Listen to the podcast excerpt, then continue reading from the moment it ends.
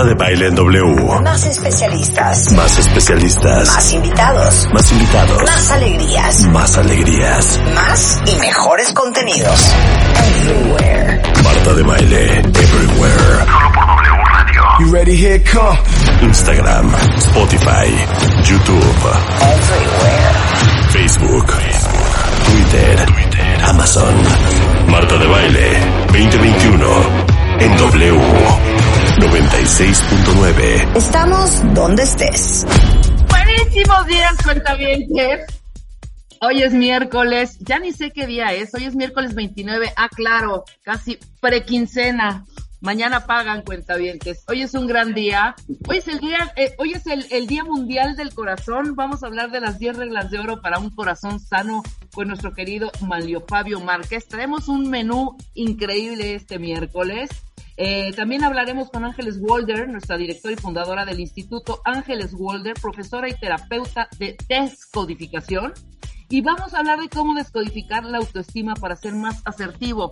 Bueno, y nos explicará, evidentemente, qué significa ser asertivo. Pero arrancamos y como lo dijimos antes previamente en las redes sociales, con un consultorio que siempre ha tenido muchísimo éxito, porque hay muchísimas dudas y hoy tratará de resolverlas nuestra querida Gloria Arellano, nuestra tía Yoya, tratará de resolver todas esas dudas que tienen, que si del afore, mi pensión, el outsourcing, los ahorros, etcétera, etcétera, etcétera. ¿Cómo estás, mi querida Gloria? Déjame presentarte como se debe porque tu currículum es vasto y es importante que, lo, que, que los sepan con quién estamos hablando. Chequen cuentavientes. La doctora Gloria Arellano es abogada, egresada de la Escuela Libre de Derecho, con maestría y doctorado por la Universidad Panamericana, especialidad en Derecho Laboral, Derecho Económico Corporativo y Amparo, coautora del libro Estudio e Interpretación de la Nueva Ley del Seguro Social y miembro de la barra mexicana del Colegio de Abogados. Mi querida yo ya voy a dar de una vez tu Twitter. Sí. Apúntenlo, cuentavientes, porque para que me arroben a mí y arroben a la tía Yoya con el hashtag pregúntale a la tía Yoya y es arroba Sánchez Arellán cero. cero. Exacto, exacto, Rebe. Simulando la O, simulando la O. Exactamente. Sánchez exactamente. Arellán cero, Cero. El cero en número, bueno, el cero en número para que signifique Arellano. Oh. Exacto, exacto. Perfecto. Muy buenos días, muy buenos días, querida Rebe, queridos cuentavientes. Un gusto, un placer estar con todos ustedes este día, pues con esta, este consultorio tratando de resolver todas sus consultas y también platicándoles un poco, pues sobre el, el nuevo sistema de justicia laboral. Entonces, pues estamos a sus órdenes. Maravilloso. Ya empezaron a llegar las preguntas. ¿Arrancamos? Arrancamos y luego entro con el tema de la justicia laboral porque esto es nuevo y les va a ser de mucha utilidad. Maravilloso, Entremos. maravilloso. Entonces, cuentavientes, ya les dije con el hashtag pregúntenle a la tía Yoya. Vamos a empezar a trabajar. Eviéntenos sus preguntas. Mi Twitter, arroba repmangas, y el de la tía Yoya, arroba Sánchez Arellán, cero, con numerito, ¿ok? Mira, Bonnie Moon es Sí. nuestro primer cuentaviente y nos está eh, mandando esta pregunta. Por enfermedad general estoy de incapacidad, tía Yoya. Sí. ¿Eso afecta mi aguinaldo? No, bueno, en, en el esquema de aguinaldo, acuérdense que mínimo debe tener 15 días. Si estás en este supuesto, no te va a afectar, por supuesto, tu, tu aguinaldo, aunque estés incapacitado por enfermedad general, el tiempo que estés incapacitado. Y, por riesgos tampoco. Entonces, no afecta en absoluto. No, el aguinaldo es una de las prestaciones contempladas en la Ley Federal del Trabajo y todos los que, este, en- en- y además se entrega en lo- el día a- ve- eh, anterior al 20 de diciembre. Días anteriores al 20 de diciembre le entregan su aguinaldo. Perfecto.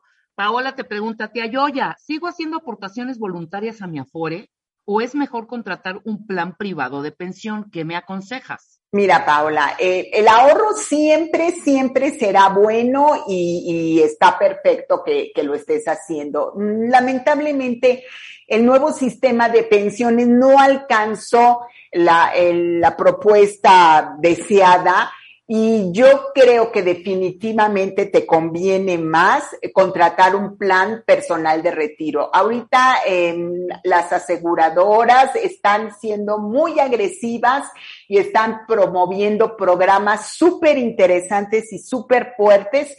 Aprovechenlo, aprovechenlo. Sí, el tema de, de la, del ahorro voluntario en las AFORES lamentablemente no les va a dar eh, pues los resultados que están esperando. Y mientras más jóvenes cuentavientes, mejor. Iniciemos porque están siendo estos planes muy económicos y con grandes beneficios. Eso sí, la recomendación será busquen todo lo que hay en el mercado y tengan la mejor opción para ustedes. Claro, claro, muy bien. A ver, tía, eh, yo ya aquí tengo una duda también que se ha estado como replicando en, muchos, en muchos eh, cuentavientes. ¿Qué onda con la incapacidad? ¿Tiene un, dependiendo de, sí, haz de cuenta, dependiendo de la enfermedad o de la gravedad, te dan ciertos días? Porque aquí eh, Arturo nos dice, tengo 50, perdón, dice, estoy ahorita presentando secuelas graves por COVID. Ajá. O sea, ya le dio COVID, ya está en las secuelas, ya es post-COVID. La empresa puede darme más días de incapacidad independientes de los que puede darme el seguro social. Ay, excelente pregunta, Arturo. Mira, eh, les voy a explicar un tema que es muy importante.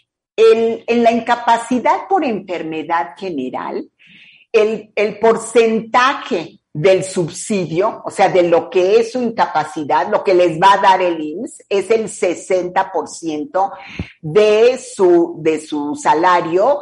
Eh, el otro 40, nadie está obligado a, a, a proporcionarlos y los primeros cuatro días nadie les va a dar incapacidad, ¿ok?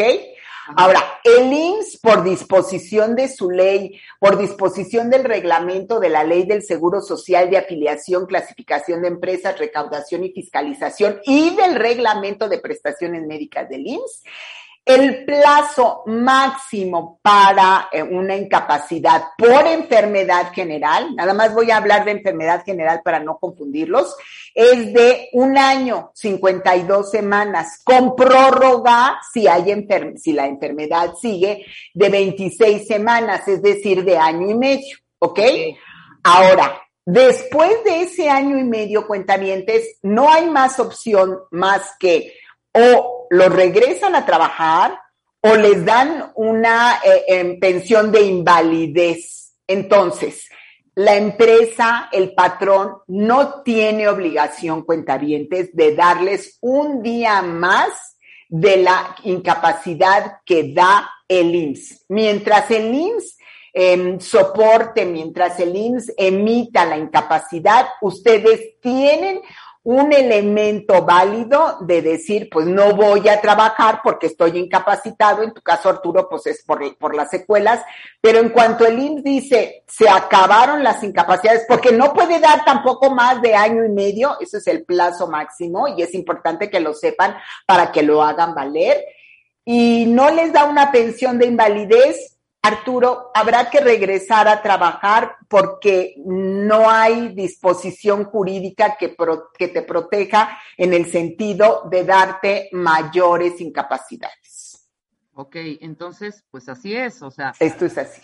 Claro, o sea, una gripa o secuelas post-COVID o, no sé, una enfermedad mucho más grave, alguna enfermedad que, que sí pueda estar atentando contra tu, tu parte física, un año con cuántas semanas me dijiste? Son 52 semanas más 26 más, es año y medio, pero, pero aquí el tema, Arturo, sería, si, si, que espero que no, eh, que la, la situación sea tan comprometida con tu salud, pues a lo mejor valdría la pena solicitar que te dictaminen la, la invalidez. Habrá que evaluar esa situación con mucho cuidado, ¿eh? Pero, pero no, la empresa no te puede dar más incapacidades. Claro, pero por eso, ¿quién aplica ese criterio, tía Yo ya me refiero. Ah, los médicos del INS, los médicos del INS, Rebe, es el único que puede decir, a ver, pues este, estas secuelas están haciendo eh, muy comprometida tu, tu situación laboral con, con la situación médica y entonces te, vamos a tener que dar, que dar una invalidez, ¿no? Que, que es el 35% del promedio de los últimos 10 años porque no puedes seguir trabajando, porque el seguir trabajando afectaría tu, este, tu, tu situación eh, médica, tu situación de salud, pero el único, el único que puede determinar eso es el médico del IMSS. Perfecto. Atelier nos dice, tía Yoya, voy a renunciar, Mm, ¿ok? Y mi jefe me dijo que firme la renuncia y que él tiene un año para pagarme mi finiquito. Que incluye- No, hombre, ¿qué?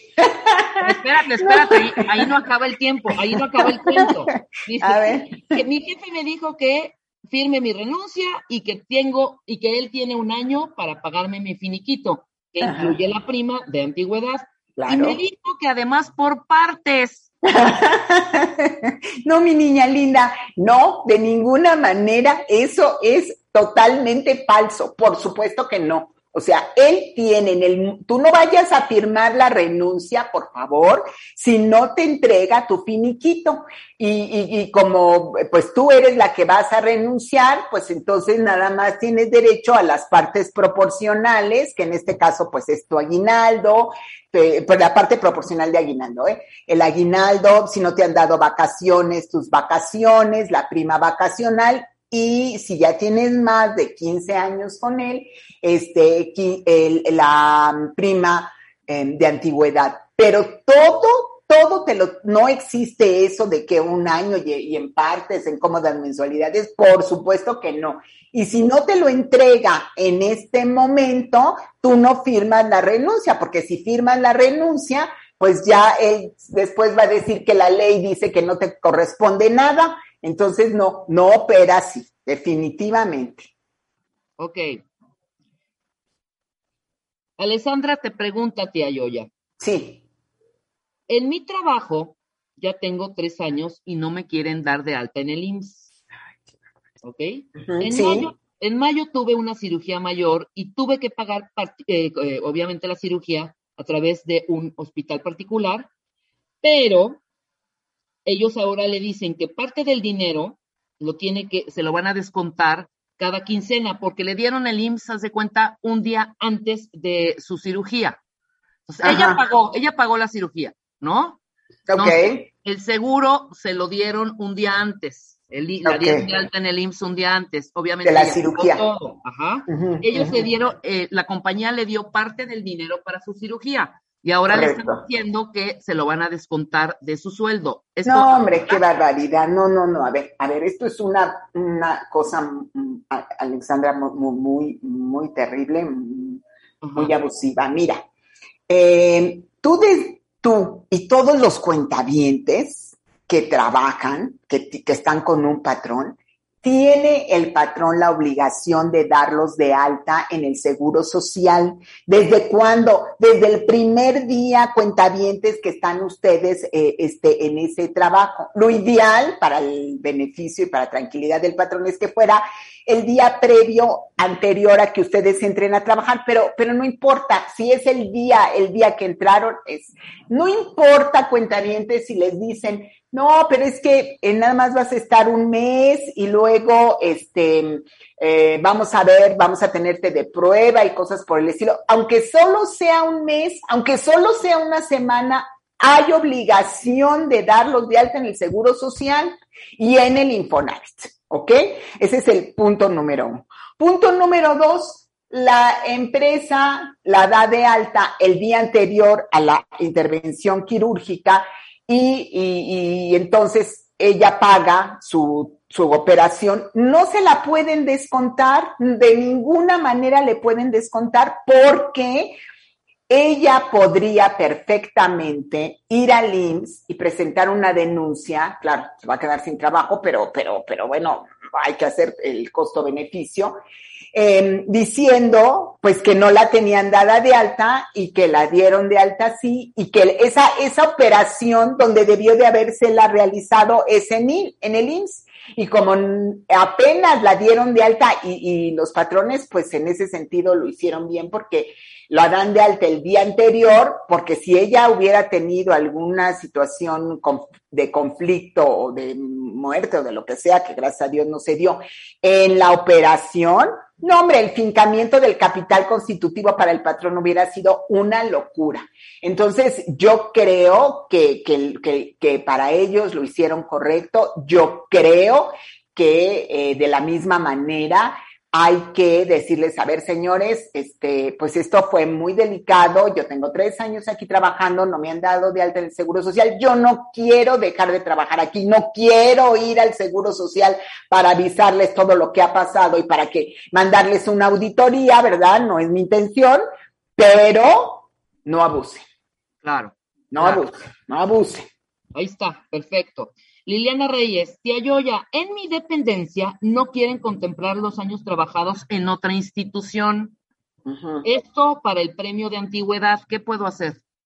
Sí, bueno, ahí lo que pasa es que cada, ahí sí es correcto, porque cada dependencia tiene sus propios este, lineamientos y entonces ahí sí, aunque has cotizado al ISTE, aunque has estado en el sector público, pero no, de principio no habría la, la obligación de juntar lo que pasó en la dependencia anterior con, con esta nueva. Entonces, sí, es, es, es correcto este, esta parte. No se suman entre instituciones, se pierde. No se sí, se pierde es un poco lo que pasa con el sector privado. Si yo trabajo en una empresa y luego me paso a otra a mitad de año, pues no me suman la, el, el, el, trabajo de, de, ambos, de ambos trabajos y pues no me van a dar la prima de antigüedad. Claro, son contratos diferentes y firmas contratos diferentes. Así okay. es, así es. Perfecto. Y prestaciones distintas, salarios distintos, todo es distinto. Claro. Carlos Ortiz pregunta, tía, Hola Rebe, hola tía Yoya. Este año perdí mi trabajo. Por lo que, por lo tanto, obviamente dejé de cotizar para el seguro. Me faltan 10 años. ¿Me conviene irme a la modalidad 40? Sí, fíjate que te conviene si tu salario en la empresa en la que estabas era, era chiquito, era pequeño. Porque la modalidad 40, si estás con salario mínimo o con dos salarios, pues puede salirte en, no sé, en máximo, máximo 500 pesos. Pero si tus salarios eran altos, no. Lo que te conviene, fíjense, cuentavientes, que haya ahorita un programa piloto de trabajador independiente, que se los recomiendo muchísimo, todos los que estén en esta situación. Eh, que estén dados de alta en Hacienda eh, como honorarios. Entonces, eh, entrar en este programa piloto porque, porque es como si estuvieran en el régimen obligatorio. Cubre riesgos de trabajo, enfermedad y maternidad, eh, cesantía y vejez, invalidez y vida, hasta guarderías, cuentavientes y prestaciones sociales. Está sensacional entonces, eh, pues te convendría estos cinco años antes de, de, de, que llegues, o los años que faltan antes de que llegues a los 55, y ya a los 55 ya entrar en la modalidad 40 de preferencia topado por lo menos un añito para incrementar tu pensión. Pero este, este programa, búsquenlo, lo pueden buscar en la página de internet del IMSS, que es www.ims.gov.mx, y le ponen, este, le hacen clic en trabajadores y le hacen eh, clic en programa piloto. Muy, mucho cuidado, mucho cuidado, cuentavientes. No es la modalidad 44, no es.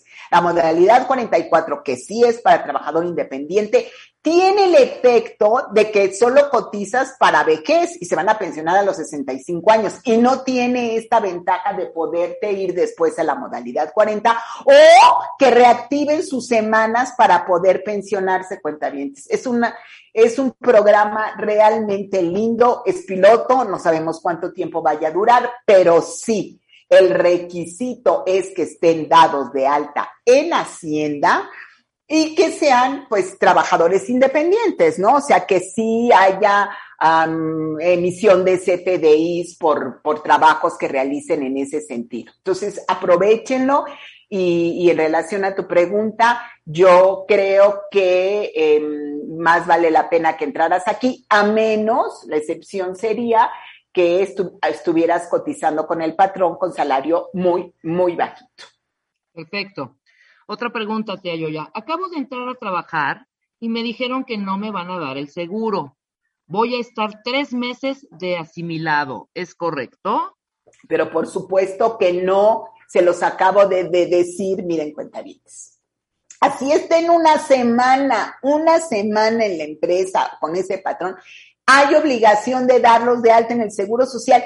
Y esto es para bien de ustedes y para bien del patrón. Yo sé que es un costo que, que, pues ahorita los patrones estamos teniendo una situación muy complicada, muy comprometida, pero mm, patrones de verdad no, no se, no se arriesguen. Si es, si les pasa algo en estos tres meses, les van a fincar un capital constitutivo.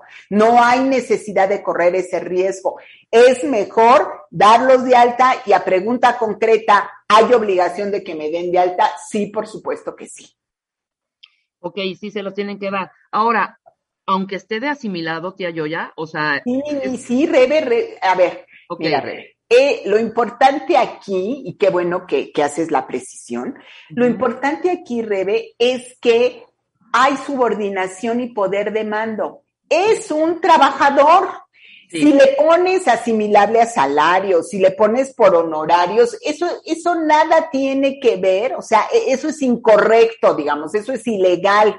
No es un asimilado a salario, es un trabajador y entonces tiene derecho al seguro social. Si me dices, a ver, no, no, no, es realmente, él, él es un abogado o él es un contador y, va a llevar la contabilidad del dueño de la empresa, ok, es un freelance, ok, eso no hay obligación de darlos de alta en el seguro social, pero me está diciendo, nos dice a ti y a mí y a todos los cuentamientos, voy a entrar a trabajar em, con un patrón y los y me están diciendo que me voy a estar por asimilarle a salario, ese es un efecto fiscal de pago y que voy a estar tres meses a prueba. Muy bien, o tres meses o un año o, lo que estés a prueba, eres trabajador, por lo tanto, de acuerdo con el artículo 12 de la ley del Seguro Social, el patrón está obligado a darte de alta y si a los tres meses dice, pues mucha pena, no, no, esto no, no funcionó ni para ti ni para mí,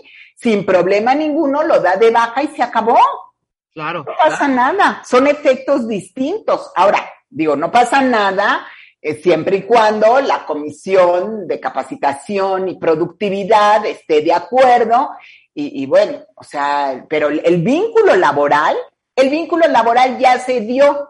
El patrón la dé de alta al Seguro Social o no, ya se dio. No es un asimilable a salario. Si existe el esquema de asimilable a salario, si yo les doy una asesoría y les emito un, CFDI de recibo de honorarios, pues, por supuesto que sí que tiene eso que ver con el trabajo. Yo no trabajo con ustedes, nada más estoy dándoles una asesoría o estoy dándoles un curso o estoy dándole o llevando un juicio. Eso sí, o, o un freelance que realmente lo sea. Pero si cumple un horario, si está dentro de la empresa, muchachos, cuentavientes, eso es un trabajo. Claro, aquí y en China. Así es. Oye, oye, Rebe, en China no sé, en China no sé. no, no quiero decir cosas que no sé en China. Aquí en China no, en China no tengo la menor idea cómo funcione el sistema laboral. La idea es que ahorita le está dando a todos los cuentavientes la tía, la tía Yoya toda esta información para que de verdad ustedes se acerquen a recursos humanos, se acerquen a su patrón y de una manera cordial y profesional expliquen y exijan sus derechos. Una última antes de ir a corte. Si mi esposo perdió el dedo meñique en su trabajo y el anular quedó doblado e inmovilizado, el doctor ya lo calificó que fue pérdida del dedo y el otro quedó afectado. Correcto. ¿Le pensión o indemnización por ambos dedos? Ah, sí, claro, claro que sí, muy, muy, muy, muy interesante y fuerte pregunta. Sí, por supuesto. A ver, miren, la indemnización, aquí como es riesgo de trabajo, el concepto eh, legal es distinto, o sea, son, son un año, nada más un año de incapacidad y al 100% del salario. En este caso, ya eh, como fue pérdida entiendo que fue por riesgo de trabajo.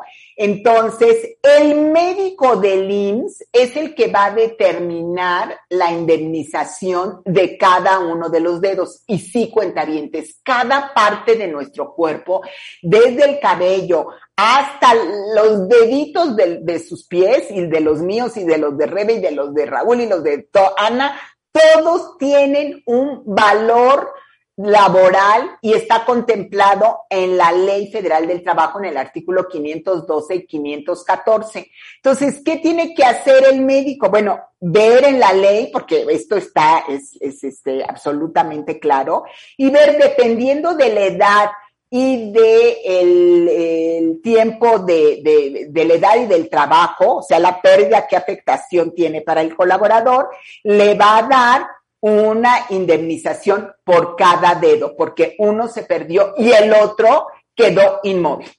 Exacto, ahí está, perfectamente contestada la pregunta, Lina. Entonces hagan lo que tengan que hacer. Vamos a hacer una pausa. Les recuerdo con el hashtag Pregúntale a la tía Yoya. La tía Yoya está en consultorio el día de hoy. Les está respondiendo todas sus dudas sobre outsourcing, afores, incapacidades, seguro social, laboral laboral. exacto, pensiones. Después del corte, arránquense con sus preguntas. El tweet de la tía Yoya, arroba Sánchez Arellán cero con numerito. Y me copian a mí, arroba Redmangas. Después del corte, no se vayan. Marta de Baile Everywhere.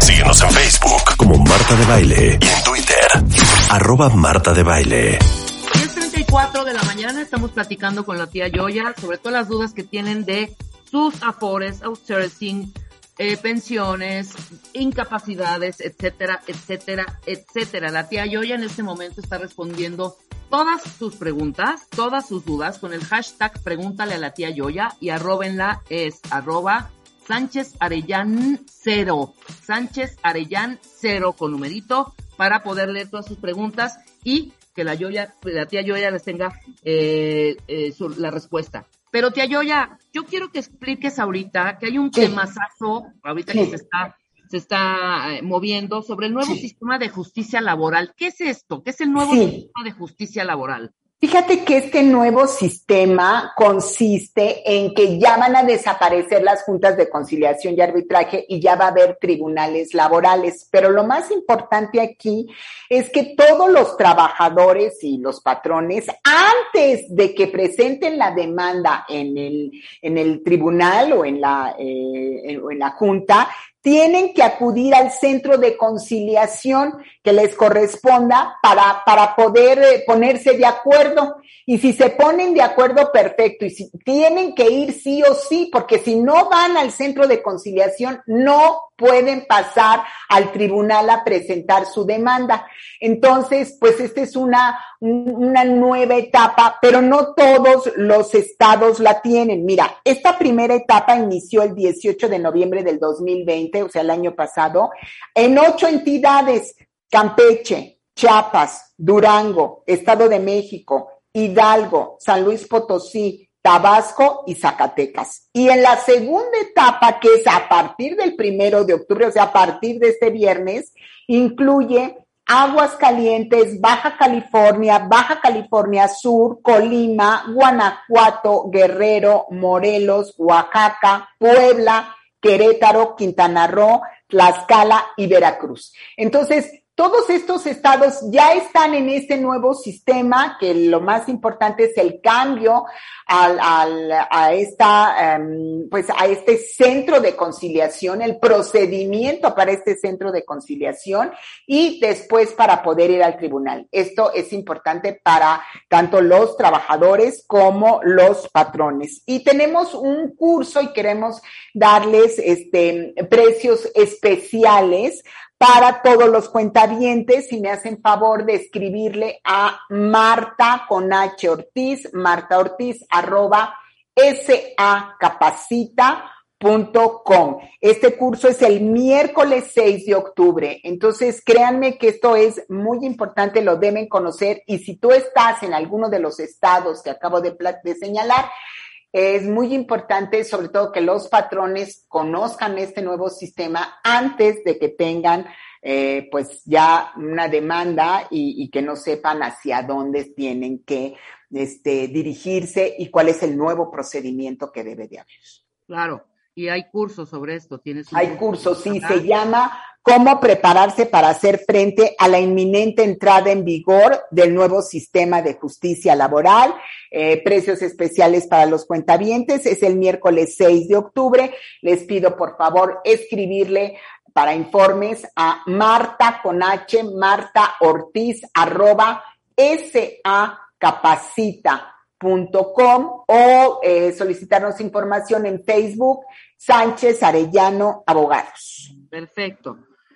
Continuamos con sí. el consultorio, tía Yoya. Sí, sí, Rebe. Loren te pregunta, trabajo en una empresa refresquera y a principios de junio nos avisaron que por órdenes del gobierno tenían que cambiarnos de razón social, pero que esto no afectaría nuestra antigüedad y firmamos una hoja aceptando el cambio. ¿Esto afecta? Lleva 15 años de antigüedad nuestra cuenta viente. Sí, sí. No, Loren, no, mira, eh, es parcialmente cierto esto. Lo que sucede es que, acuérdense que hemos platicado de la reforma de outsourcing. No es una orden de autoridad, es una reforma a la ley. No hay ningún problema para ti y para todos los cuentavientes que hayan sido cambiados de, de razón social. Lo importante, cuentavientes, es que mantengan sus prestaciones tanto eh, de eh, su salario, que les, que les paguen, eh, les hayan pagado todo, no se necesita hacer un finiquito entre una empresa y otra.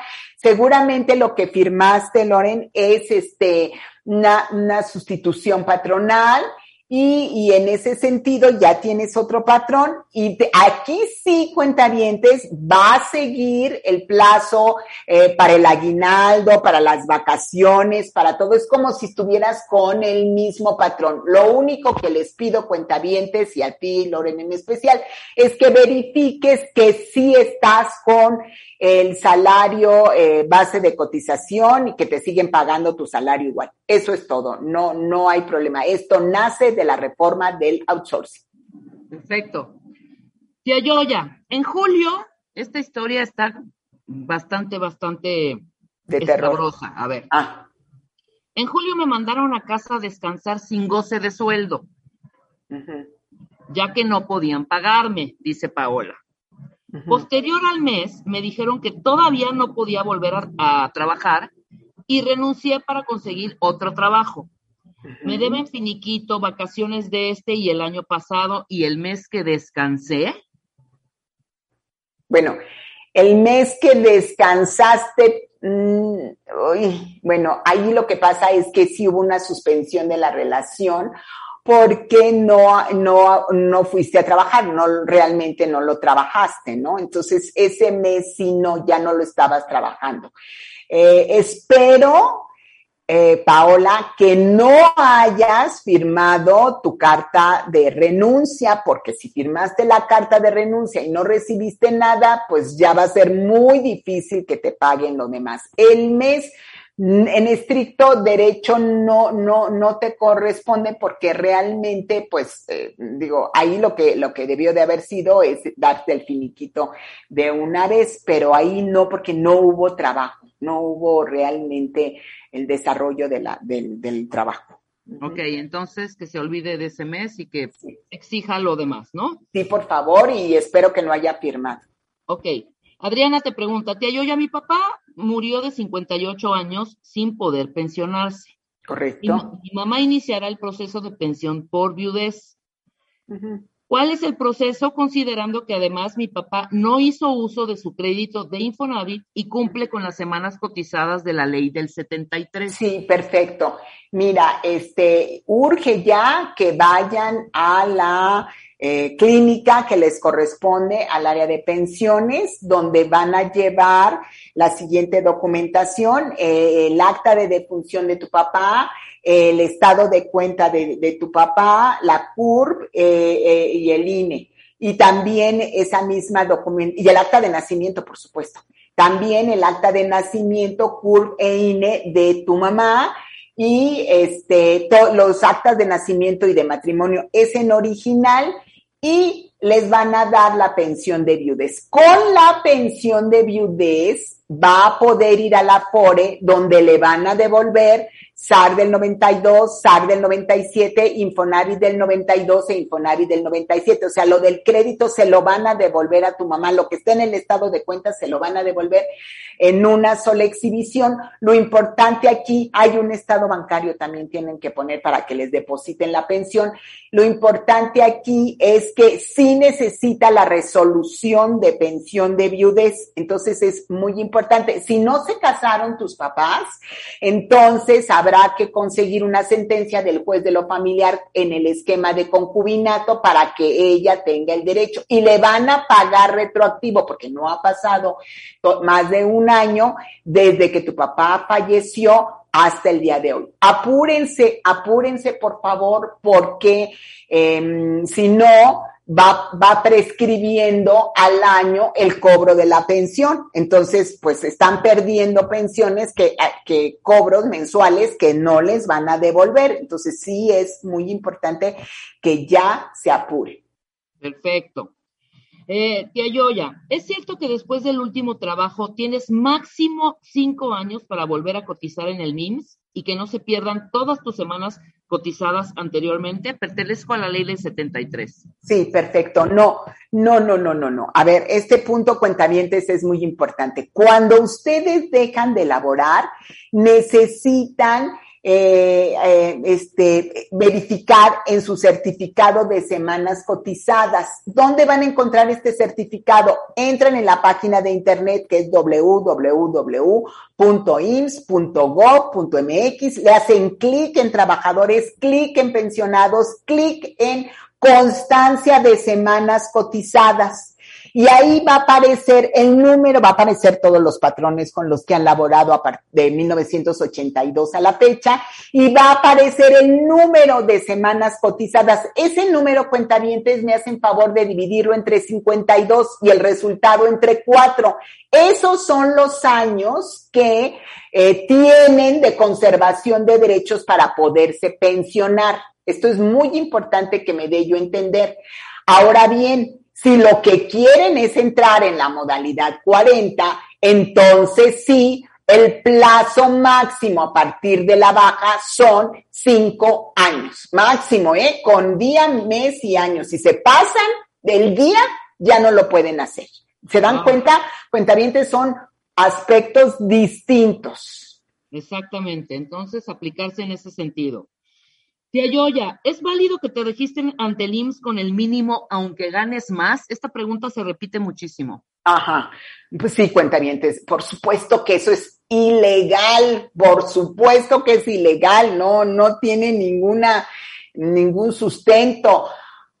Lamentablemente, pues es una práctica muy común eh, y, y, bueno, pues la única forma de detenerla es, número uno, pues acudir a sus áreas de recursos o de contabilidad y decirle, oye, pues este, yo estoy viendo mi constancia y me tienes con salario mínimo, pero no es eso lo que gano, yo quiero que me pongas el salario. Y la otra es el salario real, y la otra es, pues, este, a, presentar una, una denuncia directamente en el IMSS y entonces, pues, el problema, cuentavientes, es que se quedan sin trabajo. Entonces, eh, esto es tristísimo. O sea, quiero ser muy clara en esto. Número uno, es ilegal. O sea, eso, esa práctica, no por ser una práctica constante en muchísimos, con muchísimos patrones en México, se vuelve legal. No, es ilegal. Si tú ganas diario eh, mil pesos, mil pesos, con mil pesos te tienen que cotizar, punto, al Seguro Social y al Infonavit. Entonces, número uno, es ilegal. Número dos, como estamos en una situación tan complicada a nivel mundial, pero nacional es, muy fuerte y no hay trabajo, pues se ven en la necesidad de aceptar esto y dicen, bueno, pues antes nos dan seguro social, pero esto es terrible. En las incapacidades, cuentavientes, pues les van a dar incapacidades con salario mínimo.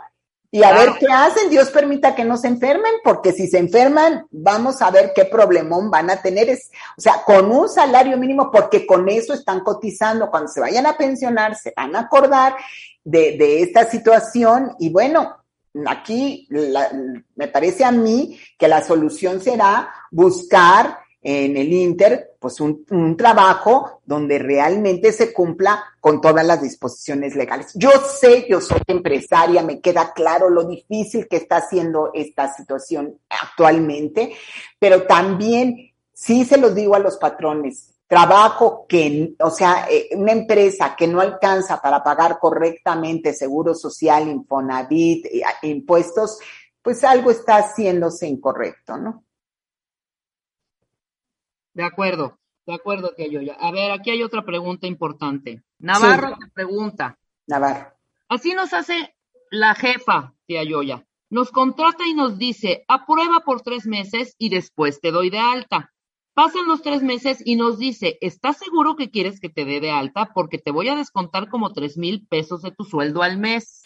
Ajá, qué barbaridad. No, no, no, cuentamientos, no son, digo, no, no te puedo. No es legal, no es legal. Así es, no es legal y, y sí te van a descontar, claro que sí, pero es una cantidad mínima lo que te descuentan en comparación con lo que el patrón tiene que pagar, porque pues también tenemos que reconocer que la carga social, el, el mismo Infonavit, pues ese 5% lo paga el patrón nada más, o sea, no hay apoyo de parte del trabajador y, y lo que, lo, la, la aportación del trabajador pues es es, es menor, pero existe. Y eso que le dicen, o sea, te voy a tener que retener, es, es correcto, es así es, es, es, real pero pues en el momento de incapacidad o de, o de situaciones más complicadas como una invalidez o una pensión, pues, pues te van a, a este, vas a tener eh, cantidades menores porque eso que te están diciendo, lo único que quiero ser clarísima, es ilegal. Y si vas a tener que aportar, es correcto, si vas a tener que aportar, pero pues yo creo que, que, vale, que vale la pena. Claro. A ver, la tejedora te pregunta, ya yo ya. Para bajar el sueldo de un trabajador entiendo que por ley no se puede, pero en mi trabajo para poder hacerlo nos finiquitaron y nos hicieron un nuevo contrato con un sueldo más bajo. ¿Es, correcto. correcto esto? Es absolutamente correcto, absolutamente legal. Uh -huh. ¿Sí? Porque no pueden bajarte el salario con el mismo, con, con, la misma actividad que estás realizando. Nada más hay que ver en qué términos fue realizado ese convenio. Es decir, a ver, si realizas las mismas actividades en el mismo horario, en el, pues no hay ninguna razón que justifique esa disminución de salario.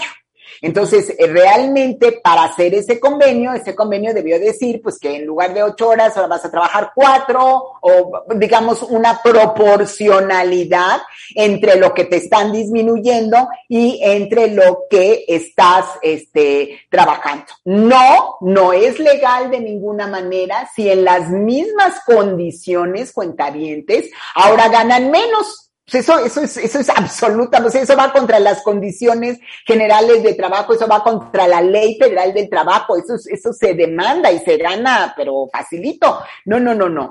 El, el esquema es correcto siempre y cuando modifiques también las condiciones de trabajo. Exactamente. Ahí está. Clarísimo que el agua. Venga. Picasa te dice, tía, yo ya tengo una duda. Tengo un empleado, mira, por fin un patrón Vayan. Sí, no, no, no hay preguntas de patrones. Pero Tengo ¿por qué, cuentavientes? Exacto. Tengo un empleado que se acaba de, de, jubilar, pero sigue con nosotros. Ya lo dimos de baja del seguro, pero ¿cuál es el formato legal para contratarlo? Ah, muy buena, muy buena pregunta. Miren, los que están pensionados con la ley del 73, sí los pueden dar de alta, pero eh, tiene que ser para que ellos no tengan afectación en su pensión siete meses después de que eh, hayan sido, em, eh, de, de, que, de que los pensionaron, de que les empezaron a pagar su pensión, siete meses. Uh -huh. Y después tiene que ser con otro patrón. No con el que, con el que se pensionó. Entonces, en tu caso, pues ya se, se complica este esquema porque no, no lo puedes dar de alta porque pues con, contigo misma fue con quien se pensionó. Entonces, eh, si tuvieras una subsidiaria o otra empresa del, del, del, de tu mismo grupo, sería estupendo. Y entonces lo das de alta en el Seguro Social, no pagas eh, invalidez y vida en las cuotas y es muy, una situación muy, muy buena, pero sí tiene que ser con esas dos condiciones, siete meses después de que le pagaron su pensión y con un patrón distinto del que se pensionó. Artículo 123 de la ley del 73. Perfecto. Aquí nuestro querido Arne hace una pregunta. A ver, tía Yoya. Arne dice, yo he trabajado el 25% de mi vida con ISTE y el 75% ah. con IMSS privado, privado. ¿Se integran los sistemas? Sí, artículo 141 de la ley del ISTE, pero con dos condiciones. Primero, que en el esquema de ISTE hayas elegido cuentas individuales o hayas empezado a cotizar a partir del 2000, de, el 2 de abril del 2007, porque entonces te toca automáticamente cuentas individuales. Segundo, que hayas, este, que estés con la ley de 1973 y que el último patrón sea en el sector privado. Si cumples con esos requisitos, por supuesto que puedes hacer la portabilidad, unir los años de ISTE a semanas de IMSS, pero es importantísimo que tu último patrón sea IMSS y que tú estés en cuentas individuales. Y a la pregunta, seguro que me vas a hacer, ¿y cómo sé? Yo ya no me acuerdo, nunca lo he visto, saca de la página de internet del ISTE, www.iste.go.mx, el SINAVID, que es tu, digamos que el comprobante de semanas o de años cotizados en ISTE, SINAVID, y ahí va a decir exactamente si estás en cuentas individuales y los años que estás en cuentas individuales, lo único que no puede, em, si estuviste los mismos años en IMSS y en ISTE, pues solo te tomarán un año. Entonces habrá que ver cómo, cómo, cómo está tu caso, pero de principio la respuesta es sí. Perfecto. Ahí está, Arne, para que te metas ahorita, ahorita al Sinavid. Sinavid, sí, a la página de internet del ISTE, sí. Perfecto. Tenemos miles de preguntas, Tía Yoya. Yo creo que te vas a, a tener Enloquecer. que... Ok. Tener que pletar toda la tarde para que puedas contestar. Voy a hacer una última pregunta. Ok. Ah, que se repite, se repite constantemente. Y, sí.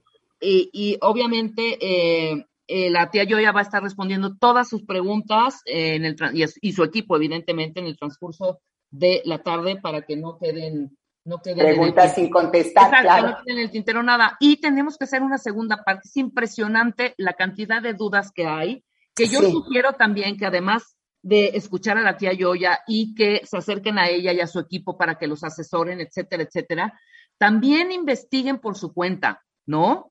¿Cuál es la manera más, eh, más, eh, más práctica, tía Yoya? O sea, ¿dónde se meten? ¿En dónde pueden consultar? ¿En dónde pueden consultar? Pues, en pues qué situación están. Hay muchos que no saben ni en qué situación están, ¿me explicó? Sí, bueno, yo creo que la forma más sencilla, pues, es una consulta personal. Yo creo que es, lo más, lo más, lo más fácil, porque esto, cuentavientes, es, digo, yo ya tengo 30 años dedicada a esto, bueno, pues ya lo, domino, pero pues no es cosa de, de, de, sacar la ley, que está bien si quieren este, leerla o capacitarse, que eso también es una muy buena opción. Si ustedes quieren cursos de capacitación, este, entren por favor a mi página que es www.sanchezarellano.com y, mi Facebook es Sánchez, Sánchez Arellano Abogados y mi correo personal por si alguien tiene un, una quiera una asesoría para ver su caso específico, mi correo es gloria arellano arroba sánchez arellano abogados.com. Entonces, pues ya, ya vemos su caso específico y, y yo creo que no queda más, más opción que la asesoría y la capacitación para, este, pues para cumplir, para que los patrones cumplan con sus obligaciones, sepan cuáles son sus obligaciones. En este caso, eh, el nuevo sistema de justicia laboral puede sorprenderlos. Y, eso es por un lado. Y por el otro lado, pues la asesoría directa para ver cómo poder solucionar sobre todo su tema de pensiones y también los que quieran, de pronto dicen, no, pues esto ya son muchos abusos. Entonces, eh, la Procuraduría de la Defensa del Trabajo ahí pueden solicitar asesoría gratuita. ¿Ok, Rebe? Gratuita en la Procuraduría de la Defensa del Trabajo. Ahí los asesoran y también los, eh, los acompañan, o sea, les ponen abogados para llevar los juicios mm, laborales y de esa manera, pues, este, resolver eh, de manera gratuita eh, el tema. Perfecto. Yo te agradezco muchísimo. Ahí dale una revisada a todos los tweets que tienes. Claro que sí, con mucho gusto, Rebe. Mil gracias. Te mando un abrazo muy, muy fuerte. Un abrazo a todos los cuentavientes. Y ya saben, yo contesto, me tardo, me tardo, pero porque Rebe ya me puso tarea para toda la tarde. No, Rebe, con calma, pero yo contesto Me van a dar las tres de la mañana y yo sigo contestando. No, me tardo, pero a todos y cada uno de ustedes cuentavientes, yo les contesto. Maravilloso. Repito el teléfono 55 55 64 73 75 para pedir asesoría con todo el equipo de Gloria Arellano en Sánchez Arellano y les doy la liga de una vez, sánchezarellano.com. Ahí pidan informes, asesórense y ahí están todos los cursos también que próximamente tendrá la tía Yoya para todos ustedes. Muchas gracias, tía Yoya. Gracias a ti, mi querida Rebe. Gracias, cuentavientes, y estamos a sus órdenes. Un abrazo. Nosotros hacemos una pausa, cuentavientes. Ya está aquí Manlio Fabio Márquez, nuestro cardiólogo de cabecera, en el Día Mundial del Corazón, así como vamos a cuidar nuestros afores, nuestros ahorros, nuestras cuentas, nuestro todo. También tenemos que cuidar nuestro corazón. Las 10 reglas para tener un corazón sano al regresar del corte. Suscríbete a Marta de Baile en YouTube. No te pierdas los de Baile Minutos, de Baile Talks y conoce más de Marta de Baile y nuestros especialistas. Marta de Baile. Everywhere. Everywhere. Con 12 minutos. Y como les decía yo antes del corte cuentavientes, hoy es el Día Mundial del Corazón.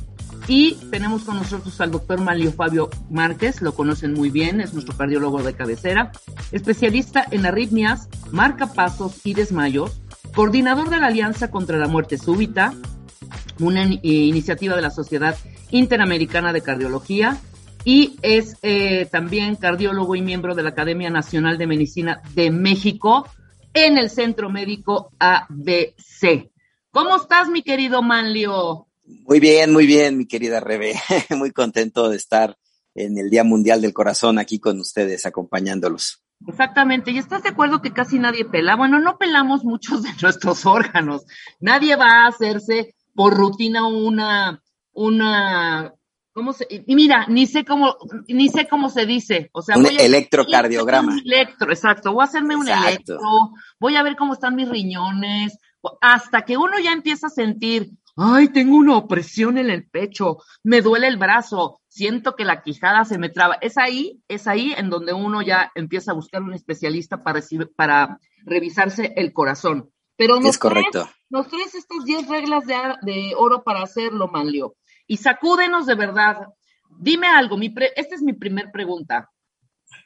Este check-up, ¿sabes? En donde te ven, bueno, eh, eh, te hacen un escaneo de cómo estás en general, eh, de tu, eh, tu salud, etcétera, etcétera. ¿Cada cuánto crees tú que es pertinente hacernos por lo menos un electro o una prueba de resistencia o medirnos el colesterol, etcétera, etcétera, etcétera? Pues eh, depende de muchos factores, ¿no? Depende mucho de la carga genética que tengas, si tienes familiares que tuvieron un infarto o que ya sabemos que tienen el colesterol elevado, entonces vale la pena empezar a hacer estos chequeos desde los 40 años. Si no es así, entonces los chequeos pueden empezar, empezar a partir de los 45 a 50 años. Y estos chequeos se pueden hacer dependiendo ahora sí que del, del primer resultado. Si tu primer resultado es muy bueno, si sales con niveles bajos de colesterol, triglicéridos, tu proteína C reactiva ultrasensible es normal, eh, tu glucosa es normal, bueno, pues entonces te los puedes hacer cada cinco años sin ningún problema. Pero si alguno de estos parámetros sale en el límite, ya sabes, el típico que tiene 210, 215 de colesterol, lo normal es 200, entonces es una cifra un poquito elevada, pero no mucho. Entonces ahí sí vale la pena hacerte los chequeos cada, cada tres años. Y por supuesto, si salen francamente elevados, pues ya tienes que eh, checarte cada año e incluso ir con el doctor, ¿no? Para corregir lo que haya que corregir. Pero te digo, depende mucho de, de, tu edad y depende mucho de, de tu genética. Y de tus hábitos también, ¿no?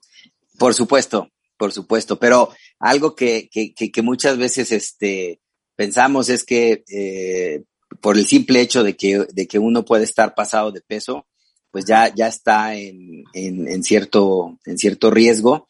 Entonces, eh, hay que tratar de mantener el peso, hay que tratar de, de, hacer ejercicio para que eh, esos valores de laboratorio pues salgan lo más normal posible cuando uno se haga un chequeo.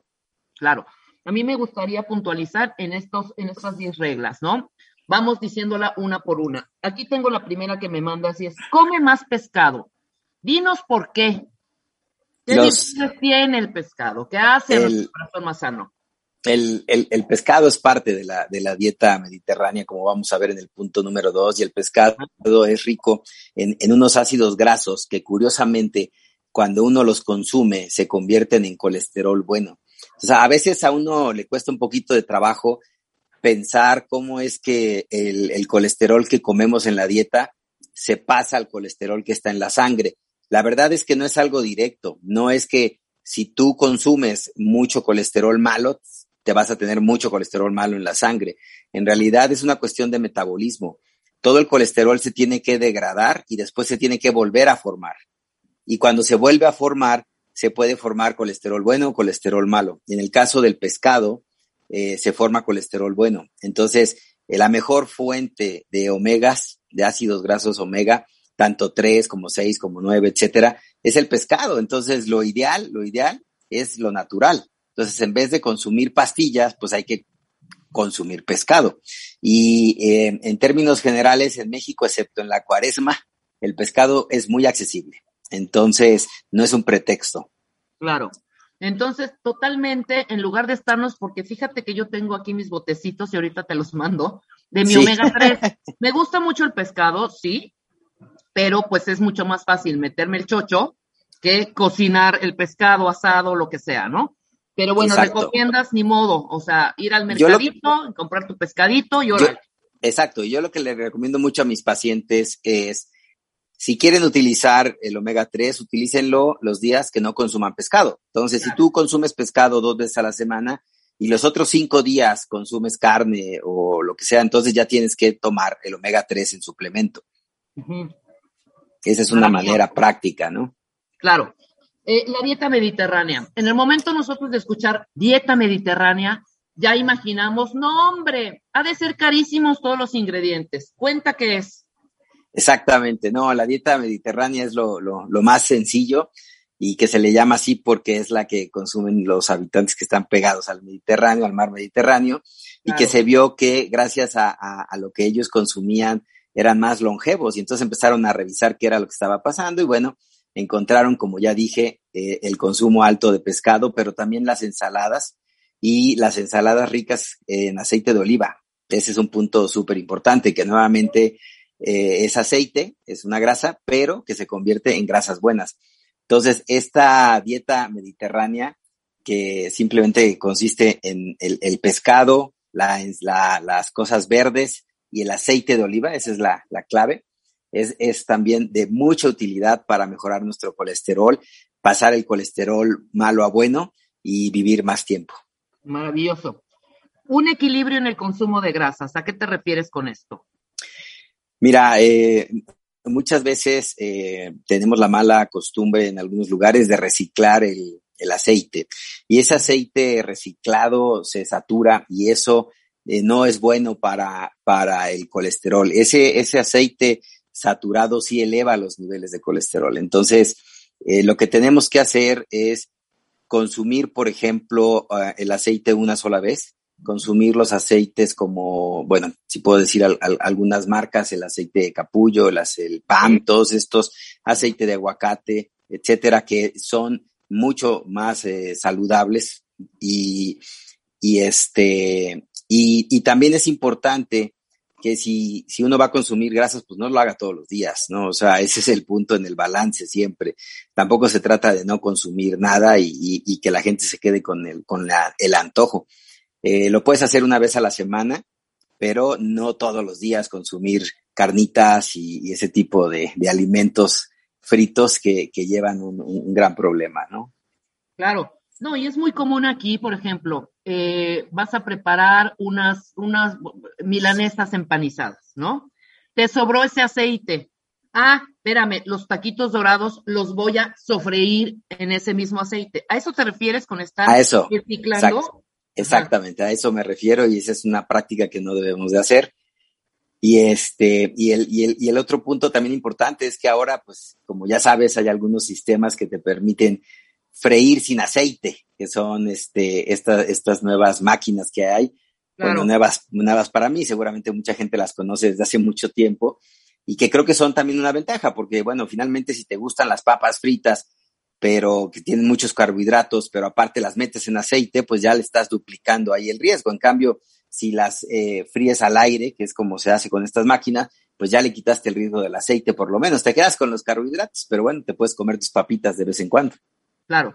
Eh, ¿Me puedes repetir ahorita cuáles son los niveles eh, normales del colesterol? Muchas veces la gente se puede ir con la finta y asustarse porque de pronto salen elevados algunos niveles y uno no sabe cuál es el bueno y cuál es el malo. Ah, eso es muy interesante. El, colesterol total, como su nombre lo dice, eh, contiene varias subfracciones. el nivel normal de colesterol es hasta 200 miligramos por decilitro. Arriba de eso ya se considera colesterol elevado. Pero tenemos que ver cómo está la relación entre el colesterol bueno, que es el de alta densidad, que en inglés se llama HDL, y el colesterol malo, que es el de baja densidad y que es el que se llama LDL. Entonces, hay algunas personas que pueden llegar a tener el colesterol elevado, total, 220, 240, pero a expensas del colesterol bueno, con cifras arriba de 70, 80. Entonces, bueno, pues ese no tiene ningún problema porque el colesterol HDL es protector. Eh, el problema es cuando ese colesterol HDL es bajito, abajo de 40, y el colesterol malo, que es el LDL, está arriba de 100 o 130, que son los valores eh, eh, recomendados. Entonces, ahí es cuando tenemos que checar ese, ese balance y por eso es que ahora no, no pedimos nada más colesterol, sino que pedimos el perfil de lípidos. Y ese perfil de lípidos debe de ir acompañado de la proteína C reactiva ultrasensible, que también nos indica si ese colesterol malo realmente nos está provocando algún pequeño daño en las arterias coronarias o no. Entonces, el, digamos que el paquete completo que debes de pedir en tu chequeo es perfil de lípidos con proteína C reactiva ultrasensible. Así, así es. Perfecto. Ahorita lo anotamos en el Twitter para que así pidan sus estudios. Cuando se hagan sus exámenes de sangre, este lo tienes que pedir exactamente, ¿verdad? No viene en el de 35 elementos ni en el de, 48 elementos, lo tienes que pedir específico, ¿verdad? Para que salga. Eh, eh, habitualmente en el de 45 elementos o más que ya hay, sí vienen, pero no, no, no te traen la proteína C reactiva ultrasensible. Esa sí la tienes que pedir aparte generalmente. Perfecto. Entonces, para pedirlo así. La presión arterial, mi querido Manlio. La presión arterial, que es también el coco de todos los días, porque además, cuando uno tiene la presión alta, cuenta vientes, déjenme decirles, muchas veces no lo sabes. Quizás sabes más cuando tienes la baja. ¿Es correcto esto? Sí, fíjate que digamos que en términos generales hay dos tipos de hipertensos desde el punto de vista de, de los síntomas, o sea, de las molestias que tienen. Están los que en cuanto se les sube la presión arriba de 140 tienen molestias, que las tres molestias principales que siempre hemos dicho es dolor de cabeza, que veas puntitos negros o que tengas zumbido de oídos, todo junto. Eh, entonces, inmediatamente sienten cuando se les sube la presión arterial, pero está una gran mayoría de enfermos que tienen la presión alta y no tienen molestias. Ese es el grupo más, más, peligroso porque justamente la presión va subiendo progresivamente. 140, les digo, es lo normal de la sistólica, de la presión alta, y empiezan con 150 poco a poco, 160 poco a poco. Total que hasta que alguien les detecta una presión ya muy elevada de 170, 180 es cuando empiezan a tener molestias de acudir al médico, pero para eso pudo haber ya pasado mucho tiempo y pudo haber ya habido alguna repercusión sobre el corazón. Entonces, por eso es que dentro de los chequeos una parte súper importante es la medición de la presión, de la presión arterial. La presión arterial normal es hasta 140 la alta, que es la sistólica, y hasta 90 la baja, que es la diastólica. Arriba de eso ya es hipertensión arterial. Perfecto. Vamos a hacer una pausa rapidísimo. Regresamos con el doctor Malio Fabio Márquez. Nos faltan algunos más eh, tips. No quitarle horas al sueño, procurar mantenerte alejado del estrés. Y la sal, el tema de la sal, que quiero que, que despejes algunos mitos y algunas dudas. ¿Qué tan mala es para el corazón? Y si debemos retirarla, pero por completo, de nuestra alimentación. Todo esto al regresar del corte con nuestro cardiólogo, Malufama Márquez. ¿Olvidaste tu ID de cuenta viente? Uh, right. Recupéralo en martadebaile.com y participa en todas nuestras alegrías. Marta de Baile en W. Estamos. ¿Dónde estés? Estamos de regreso en W Radio platicando con el doctor cardiólogo Manlio Fabio Márquez sobre estas reglas que debemos de tener todos los días para poder cuidar y una disciplina para cuidar nuestro corazón y mantenerlo sano, mi querido Manlio. Oye, háblanos un poco de la reducción y el consumo del alcohol y el cigarro. ¡Wow! ¡Qué pesadito, ¿eh? Es un, es, es, es un tema muy interesante. Creo que todos estamos de acuerdo que la, la, la suspensión definitiva del tabaco es la mejor opción, pero a mucha gente le cuesta, le cuesta mucho trabajo. Pero les recuerdo que en varios hospitales hay clínicas de tabaquismo justamente donde le ayudan a la gente a, dejar de fumar. Y, no hay que esperar a que tengamos un evento desagradable como una neumonía, una crisis asmática o alguna cosa de ese tipo para asustarnos y entonces hasta ese momento dejar de fumar. Es mejor dejarlo a tiempo con conciencia. Pero en cuanto al alcohol, ahí hay una gran controversia, mi querida Rebe. Fíjate que están, están, digamos, los, los, los que están a favor 100% y los que están en contra 100%.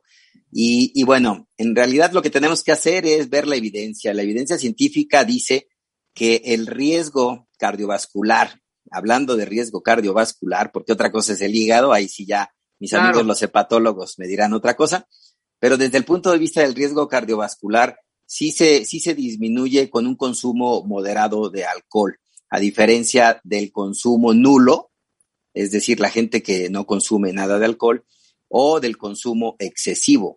Entonces, digamos que aquí se aplica lo que, lo de que los extremos ambos son malos. Para, para riesgo cardiovascular, eh, eh, el tomar una copa o dos de vino tinto al, al día es benéfico o puede ser benéfico en comparación con los que no toman nada de alcohol. Ahora, tampoco tenemos que este, exagerar, ¿no? El hecho de que digamos una o dos copas, este, no quiere decir que la copa sea, como dice por ahí, media botella, ¿no? Y entonces eh, en dos copas te echaste toda la botella. No, no, tienen que ser, este, Moderado, eh, moderadas, exactamente. Y además hay que tomar en cuenta algo. En las mujeres se recomienda una sola copa porque no son tan buenas para metabolizar el alcohol, y en los hombres máximo dos copas de, de, vino tinto al día. Y también hay una recomendación extra, que esta casi no se da, y es el hecho de que sí se debe dejar descansar por lo menos un día sin tomar, un día a la semana sin tomar alcohol. Eso es súper, súper importante. Eh, muchas veces eh, dices tú, ah, bueno, pues a mí el doctor me recomendó que tomara vino diario. No me gusta, pero lo voy a tomar. No, tampoco se trata de eso. Eso siempre yo se los comento. O sea, el vino es bueno si te gusta el vino, pues, pero no se trata de que si no te gusta, te lo tengas que tomar a fuerza, porque entonces ya, ya no tiene ningún sentido. Tomar el vino es porque te gusta y cantidades moderadas, muy moderadas, y eso sí ayuda. Y hay un cardiólogo argentino, amigo mío, y hay otro cardiólogo que está aquí en México que ya tienen sus viñedos, producen vinos para el consumo eh, público. Entonces, yo estoy a favor de eso. Ahora, otro punto que es súper, súper importante es la sal. Creo que mucha gente tiene así como un, un miedo a, a, consumir mucha sal, pero hay un grupo de población donde necesitan sal y es el grupo de la disautonomía, que ya lo hemos mencionado varias veces aquí, que es el grupo al que se le baja la presión arterial. Esas personas que generalmente son gente joven, este, muchas veces llegan las mamás acusando a los hijos o a las hijas de que les gustan mucho las papitas y les gustan mucho las cosas saladas y, y no entienden por qué. Y el punto es que a veces es su propio cuerpo que les está pidiendo la sal porque generalmente tienen tendencia a la presión baja. Y el consumir sal en esos, en esos eh, individuos les puede servir, puede ser útil para que suba un poquito su presión y se sientan un poco mejor. Entonces, eh, sí es todo un tema lo de la, lo de la sal en quién sí hay que restringirla definitivamente, en el que ya se conoce hipertenso. Ese ya es otro boleto. Ahí sí recomendamos las dietas eh, bajas en sal y, y, nótese que digo bajas en sal, no sin sal completa. ¿Por qué? Porque nosotros tenemos mecanismos por los cuales si no consumimos sal, echamos a andar mecanismos para tratar de recuperar lo poco que hay de sal y entonces también nos puede subir la presión arterial. Entonces son dietas bajas en sal nada más, no, no dietas este, sin sal. Eso al principio se utilizaron dietas sin sal y vimos que como que no, no respondía. Y otro de los puntos que quería mencionarte y que se me hizo súper interesante es el no quitarle horas al sueño. Hay que, hay que dormir las siete horas que, que se dice en todos lados, es súper importante. Y ya tenemos evidencia científica de que el no dormir ese mínimo de siete horas al día se asocia con un aumento de enfermedades cardiovasculares. Entonces, creo que es algo súper importante, Rebe. Sí, claro, sobre todo, fíjate que esta parte del sueño, tampoco nadie pela, ¿sabes? O sea, creo que de pronto nos volvemos un poco indisciplinados y ya nos acostumbramos a estos malos hábitos que recurrentemente ya para cambiar al lado bueno, ya cuesta un poquito más de trabajo. El no dormir bien, el quitarle un poquito de sal a la comida, el tratar de bajarle a los que fumamos o definitivamente de tajo, ¿sabes? Quitarnos el cigarro. El hacer eh, ejercicio. O sea, Manlio, tú nos has dicho todo, eh, en, toda eh, la, vida que has estado en este programa, que salir a caminar 15, 20 minutos diarios en algún momento, ¿sabes? en algún momento de, sobre todo ahorita que tenemos esta flexibilidad de que muchos están todavía haciendo home office, dense esos pequeñitos momentos para darse una vuelta, aunque sea su cuadra, ¿sabes? Así es. Y mantener este tipo de hábitos, ok, costará trabajo al principio, pero creo que es una de las, de, de las cosas que debemos de tener como ya en una, en una lista de cosas que sí o sí debo de hacer para poder mantener en, en, en franca armonía todo nuestro organismo y sobre todo nuestro corazón. O sea, Exactamente. diles, Manlio, el infarto no avisa. De pronto es un, es un, igual y hasta ni sientes nada, ¿no? O sea, es vámonos, viájatelas. Así es, exactamente. De hecho, eh, qué bueno que lo mencionas porque pues, el infarto es una de las principales causas de, de, muerte súbita cardíaca por una arritmia que se llama fibrilación ventricular. Y, y, justamente yo como coordinador de la Alianza contra la Muerte Súbita, que es una iniciativa de la Sociedad Interamericana de Cardiología, estamos apoyando en este Día Mundial del Corazón a la Sociedad Mexicana de Cardiología y a su presidente, el doctor Marco Alcocer Gamba, eh, en, en, romper el récord de RCP solo con las manos. Y a continuación, después de mi intervención, vendrá un miembro de la, de la Alianza contra la Muerte Súbita muy activo, que es el licenciado Felipe Hernández, ¿Sí? y les va a explicar todo esto acerca de la reanimación cardiopulmonar y el uso de los desfibriladores externos automáticos. Exactamente, ahorita hablaremos de esa ley que tú debes de conocer ya muy bien, mi querido Manlio. Así es. Debe de estar sí o sí ya en todas las escuelas, en las oficinas, etcétera, etcétera, para eh, que estemos también informados sobre esto. Fíjate, Exacto. ahorita, ahorita que estabas hablando de este infarto y de la muerte súbita precisamente, ¿cuántas historias no conocemos, cuentavientes, de pronto de fulanito o fulanita murió? ¿Cómo? Pues de pronto se levantó y ahí cayó en, el, en, la, cocina, ¿no? O estaba en su trabajo y de pronto se desmayó y adiós. Ve la gravedad del asunto por no, por no tener esta cultura y disciplina de nuestra salud, nuestra salud física, ¿no?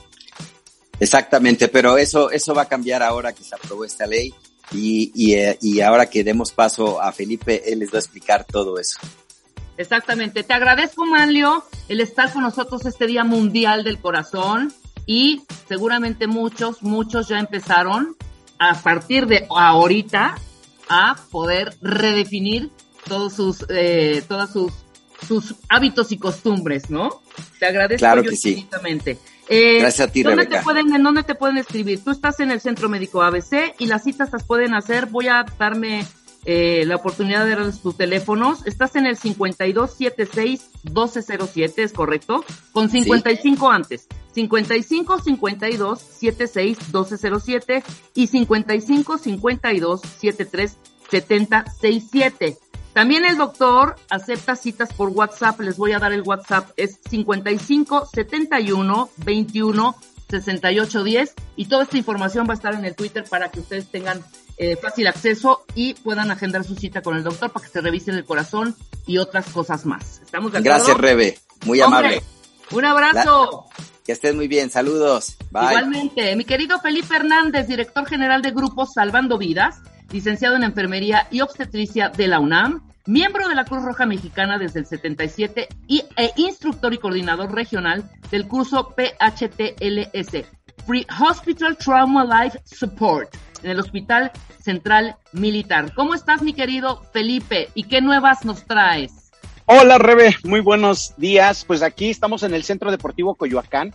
Estamos realizando eh, talleres de RCP solo con las manos.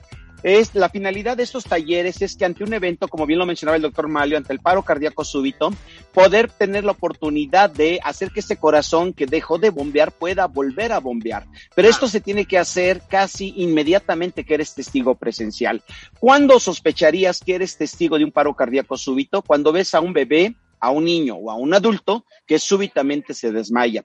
En un infarto, mencionaba el doctor, es, un, es una situación donde se da más en adultos, en donde las arterias que alimentan al corazón se ocluyen y esto nos puede llevar a un ritmo letal llamado fibrilación.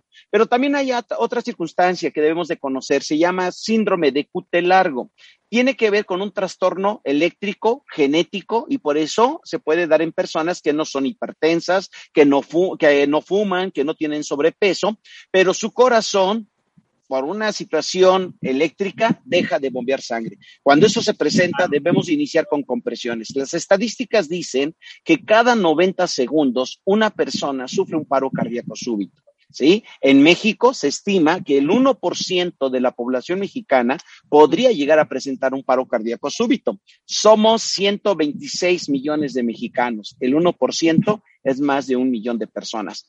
Pero si tú eres testigo de esto e inicias con compresiones torácicas, tienes un 5% de posibilidades de hacer que ese corazón vuelva a latir. Y es lo que estamos haciendo. Ahora, un desfibrilador.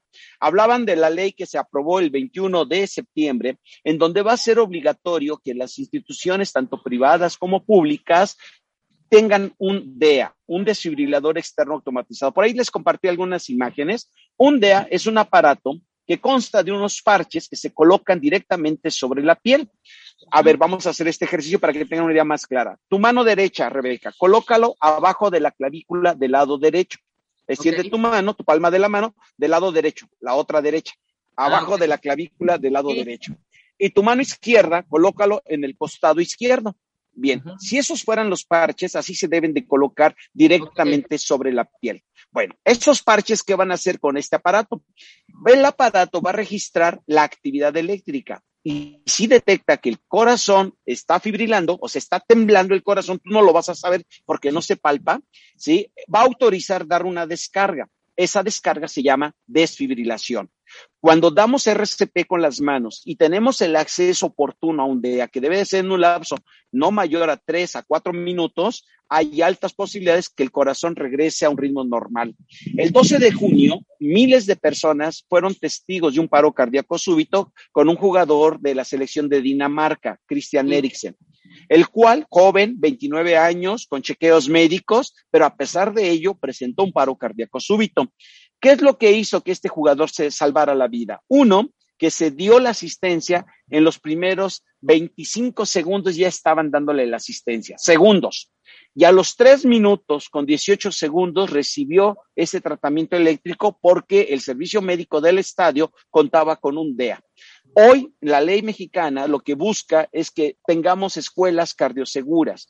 En la alianza estamos haciendo que tu papá que puedas lograr que en la escuela de tus hijos haya mínimo 40 personas que sepan RCP y que tengan el acceso a un desfibrilador, incrementaría las posibilidades de salvar la vida.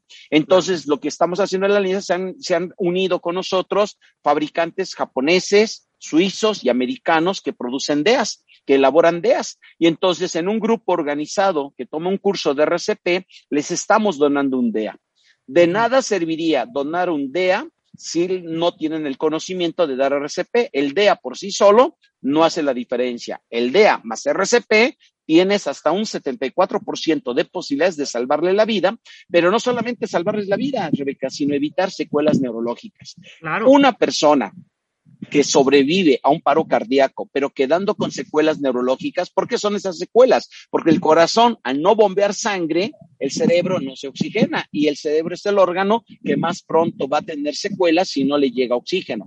Por ello, el hecho de iniciar con esas compresiones inmediatas que ves que alguien cayó de manera inesperada, haces que esa sangre con oxígeno circule evite las secuelas neurológicas y pueda lograr que el corazón se reactive. Como ves, pero lo que buscamos también es que no solamente se tenga un DEA porque lo obliga la ley, no, tenemos que tener DEAs, así como tener quizás en casa un detector de humo que te puede salvar la vida, y que la mayor parte de la población desafortunadamente no tiene un detector de humo, o las empresas que tienen extintores, pero que no todos los trabajadores sepan, saben usar un extintor. Entonces ah. ahí eh, lo que buscamos es capacitación y la adquisición de un desfibrilador externo automatizado que se conoce como DEA. Perfecto. A ver, eh, se aprobó entonces el 21 de septiembre, mi querido Felipe, ¿sabes? En la Cámara Alta se acaba de aprobar una votación unánime de que se haga ley esta propuesta de que tengan DEAS lugares públicos y privados. Ajá. Entonces, ¿qué sigue? O sea, es una Bueno, ahora tiene que pasar tiene que pasar a la Cámara Baja, que sería la de los diputados. Tuvimos la oportunidad de estar en el Senado y eh, nos comentaban ahí las personas, los senadores con los que estuvimos platicando, como fue una votación unánime, se espera que en la Cámara de Diputados no haya ninguna objeción. Es una, una ley que va a salvar vidas y que obviamente cuando ya ellos den el visto bueno, se va a publicar en el diario oficial y en el diario oficial de la Federación. Cuando esto sale publicado, ya es una ley. Entonces ya no va a ser una invitación, sino va a ser obligatorio. Así como para conducir un auto es obligatorio que tengas una licencia, Claro, tú puedes manejar sin licencia, pero si te detienen vas a tener un problema legal. Aquí lo que se busca es que las empresas tengan un DEA, pero también la capacitación. Entonces, no solamente es que cumplas con que tengas un, DEA, sino que las personas estén capacitadas. En este momento se va a hacer obligatorio en aquellos lugares donde haya un promedio de 500 personas circulando, debe de haber un DEA. Entonces, escuelas, gimnasios, deportivos, eh, empresas, deben de tener, deben de cumplir con esta nueva ley que nos dijeron que posiblemente en 20 días ya esté publicada. Esperemos que así sea. Estamos al pendiente y cuando ya se publique, obviamente les voy a hacerles saber que ya es una ley y creo en MMK vamos a darles la capacitación en RCP y también ellos van a tener su DEA para que sean una de las primeras empresas que sean reconocidas como zonas cardioseguras. Y esto lo hace a través de la Sociedad Interamericana de Cardiología, el doctor Malio en la alianza. Ellos y las empresas, escuelas cumplen con la capacitación en RCP, tienen un desfibrilador, es un acceso rápido, se puede reconocer a la empresa que es una empresa o escuela cardiosegura. Y esto es una constancia que tiene un periodo de vigencia de un año porque debemos de motivar que la capacitación sea periódica. Maravilloso. Hoy en el Día Mundial del Corazón, mi querido Felipe, ¿qué acciones hay? ¿Qué eventos hay? Bueno, hay diversos. Uno de ellos, como te comentaba el doctor Malio, era romper un récord Guinness de mayor número de personas que se capaciten en RCP. En este momento en el Deportivo Coyoacán, Centro Deportivo Coyoacán, dimos un curso de RCP solo con las manos para 150 personas. A las 12 empieza el siguiente grupo. Vamos a abarcar en total 300 personas que conozcan la técnica de RCP y que se acerquen a conocer un DEA. Eso es lo que estamos haciendo nosotros, apoyando a esta iniciativa de la Sociedad Mexicana de Cardiología. Y obviamente la, propuesta más fuerte que tenemos es haber reunido a estas tres empresas que distribuyen DEAS y que a través de ellas podemos dar capacitación y donar un desfibrilador. Está maravilloso. Yo te agradezco, Felipe, que hayas estado aquí con nosotros y por supuesto vamos a estar súper pendientes. Eh, posiblemente 20 días, un mes, esté esta ley aprobada y regresa para explicarnos cómo va a ser la logística, cómo va a ser la repartición, cómo van a a, dar este tipo de capacitación, porque eh, tengo entendido que es para instituciones públicas y privadas. O sea, si es una chamba, una chamba bastante, bastante eh, eh, dura, ruda, pero que sin duda tiene que hacerse. Y que obviamente, eh, aunque la ley va enfocado para ellos, pues imagínate la unidad habitacional donde tú vives, el tener un DEA con tus vecinos, que ante un evento tengas posibilidades de que alguien te dé reanimado, te releve y tener el acceso al DEA, eso es lo que va a salvar vidas. Un desfibrilador puede marcar la diferencia y el paro cardíaco súbito, te comentaba, se puede presentar en niños, se puede presentar en bebés y por lo tanto es una opción el que brindemos RCP y tener un DEA que incrementa las posibilidades de que esta persona o este niño pueda seguir con vida y sin secuelas neurológicas. Entonces, si te das cuenta, juntos salvamos vidas y agradecemos a Marta, a ustedes, a ti, Rebeca, el que nos brindes estos espacios, porque la información es la clave para que todo mundo tome conciencia de que debemos involucrarnos a saber más sobre RCP y conocer que el paro cardíaco súbito puede presentarse en el momento menos esperado. Claro, y además das cursos no solo para instituciones públicas y privadas, sino también para el ciudadano de a pie, ¿sabes? Claro podemos juntarnos entre vecinos, eh, contactar a Felipe y que nos dé, por supuesto, estos cursos de RCP y de primeros auxilios. ¿En dónde te pueden contactar, Felipe? Bien, en las redes sociales, el Face, nos ubican como grupo salvandovidas.com. En Twitter es arroba salvando-vidas y a través de WhatsApp nos pueden contactar, al 55 27 30 10 37. 55 27 30 10 37 y ahí les puedo dar informes de cómo podemos hacer que ustedes se conviertan en una zona cardiosegura aprendiendo RCP y tener el acceso a un desfibrilador y fíjate, el desfibrilador en promedio vas a encontrar desde 38 mil a 40 mil pesos. Si capacitas 40 personas, el DEA te sale gratis y más barato. Entonces, obviamente, más no podemos hacer. Cada quien tiene que tomar su responsabilidad. Estoy de acuerdo contigo. Muchísimas gracias, Felipe. Nos vemos entonces en 20 días, ¿te parece?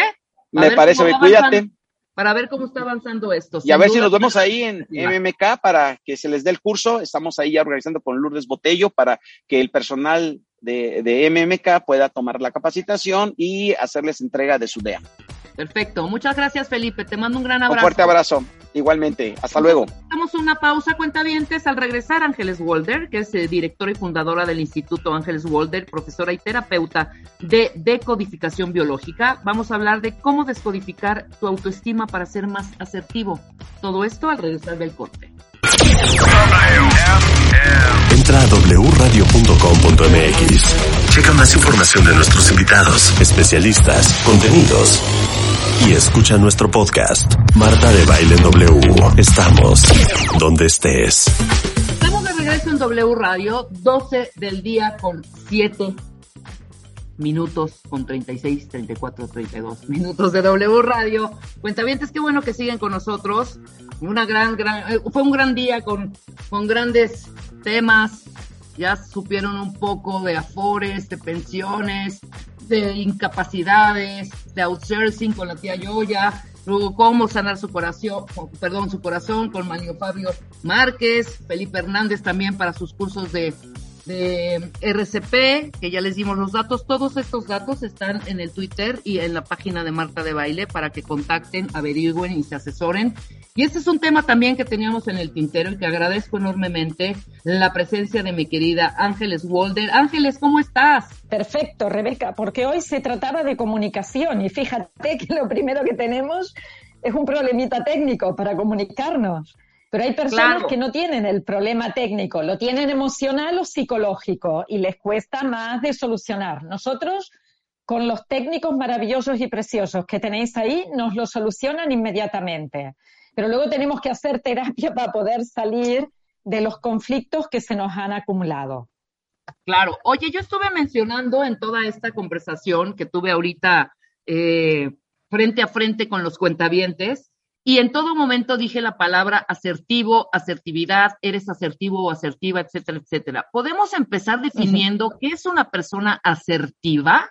Pues fíjate que es una persona que aparentemente tú la ves y dices, le resulta muy fácil tener una respuesta adecuada, quedar bien cuando está hablando y salir muy dignos de cualquier situación. Y vemos que otras personas eso no lo consiguen. O sea que les cuesta hablar, no dicen lo que quieren, aceptan todo lo que viene o evitan la confrontación totalmente y, bajan la cabeza. O sea, que hay un mundo, seguramente todos los que estamos aquí nos podemos definir o clasificar dentro de alguno de los grupos. Y se es asertivo o no. Y dentro del grupo de los que no, hay como cuatro situaciones que pueden llegar a ocurrir que es someterte, evitar ser agresivo, eso no es ser asertivo. La persona que viene y te grita para que tú hagas algo no es ser asertivo. O yo creo que es la peor, la del pasivo agresivo, que es que para conseguir quedar bien y sentirse tranquilo, lo que va a hacer es decirte a ti algo así como con sarcasmo o de una manera indirecta. Como si te dijera, yo tampoco te veo ahora, Rebe, pero si te dijera, qué bien te queda esa blusa. Mira, incluso te disimula los kilos. Eso es muy feo, ¿verdad? Pues esa persona como que no tiene asertividad. claro. Pero en lugar de insultarte directamente, o sea, el agresivo tú lo ves. Me grita, me insulta, me impone cosas, eh, usa su poder, porque puede pasar en jefes que lo utilizan sobre la otra persona, pero en el pasivo agresivo no le ves venir. Muchas veces, mira, me pasó una vez eh, que una persona me dice que ¿qué vestido vas a llevar a la fiesta? Y yo le mostré el vestido que traía para llevar a la fiesta, para ponerme. Y me dice, ay, conozco una modista, un sitio que hacen unos vestidos estupendos. O sea, yo no la pude ver venir, porque cómo, cómo no te puedes preparar para eso. Por eso te digo que es aún un poco peor.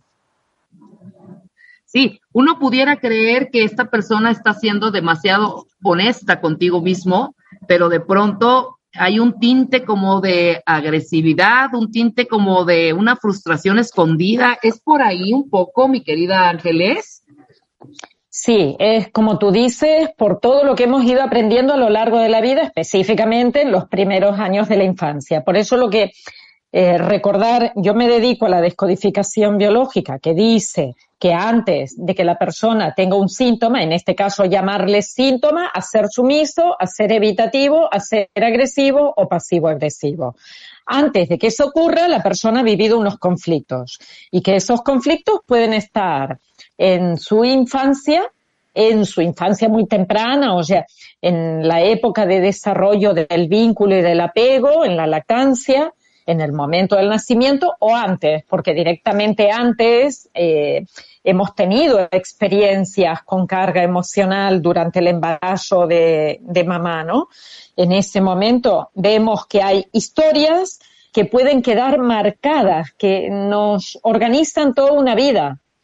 Si tú a un niño que ha llegado aquí a vivir la experiencia de la vida le dices, te quiero, sí, o sea, te quiero, pero con condiciones. Te quiero si haces bien las tareas, si haces bien los deberes, si te portas de manera tranquila, si juegas en orden, si no rompes un plato, si cuidas a tu hermanito, si trabajas y me ayudas, sí, sí, sí, te quiero con una condición el día de mañana ese niño, esa niña, va a buscar suplir esa condición. O sea, si yo te quiero y para para ser querido necesito bajar la cabeza y decir a todo que sí, no voy a poder ser una persona asertiva cuando sea adulta, excepto que en algún momento me lo trabaje, excepto que en algún momento me llegue a dar cuenta de que hoy, por ejemplo, con mi mujer, cuando ella me dice, vamos al restaurante japonés, aunque a mí me apetezca comer chino, le bajo la cabeza y digo sí, en lugar de decir, bueno, podemos ir hoy al japonés, pero ¿qué tal si la semana que viene vamos al chino? Y si con la pareja hay diálogo, buena comunicación, que para eso nos sirve la asertividad, es una habilidad social, nos sirve para comunicarnos de manera tranquila, para tener relaciones de calidad, no relaciones donde lo estemos pasando mal. Entonces, si esa pareja entiende que perfecto, hoy escojo yo y la próxima vez tú, fabuloso. Pero si no es así, estaremos cada vez aceptando las cosas que no nos gustan.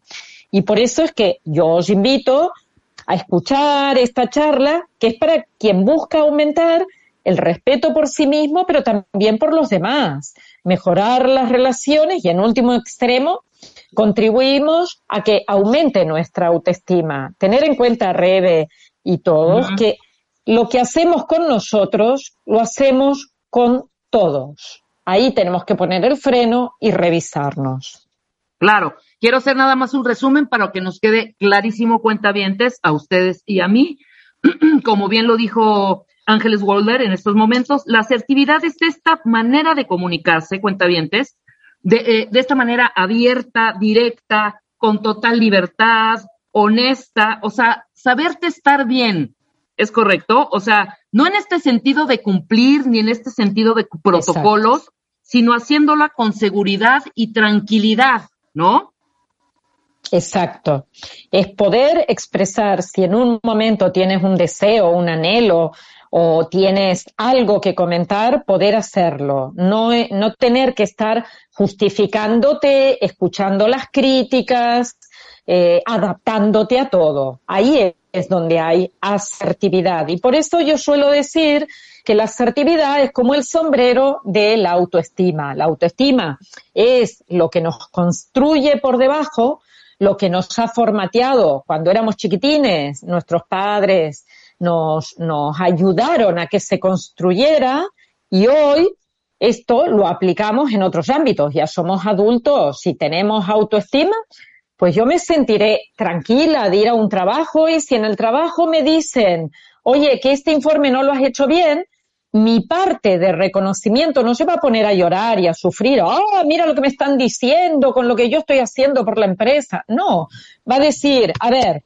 miremos de manera neutra qué es lo que no he hecho bien y, y con esto voy a aprender para la siguiente. O sea, no me quedo con el sufrimiento, no me engancho ahí, no soy víctima de nadie sino que tengo las herramientas para poder salir adelante airosa de las situaciones y tal como tú has dicho algo que has comentado que es interesante, libertad.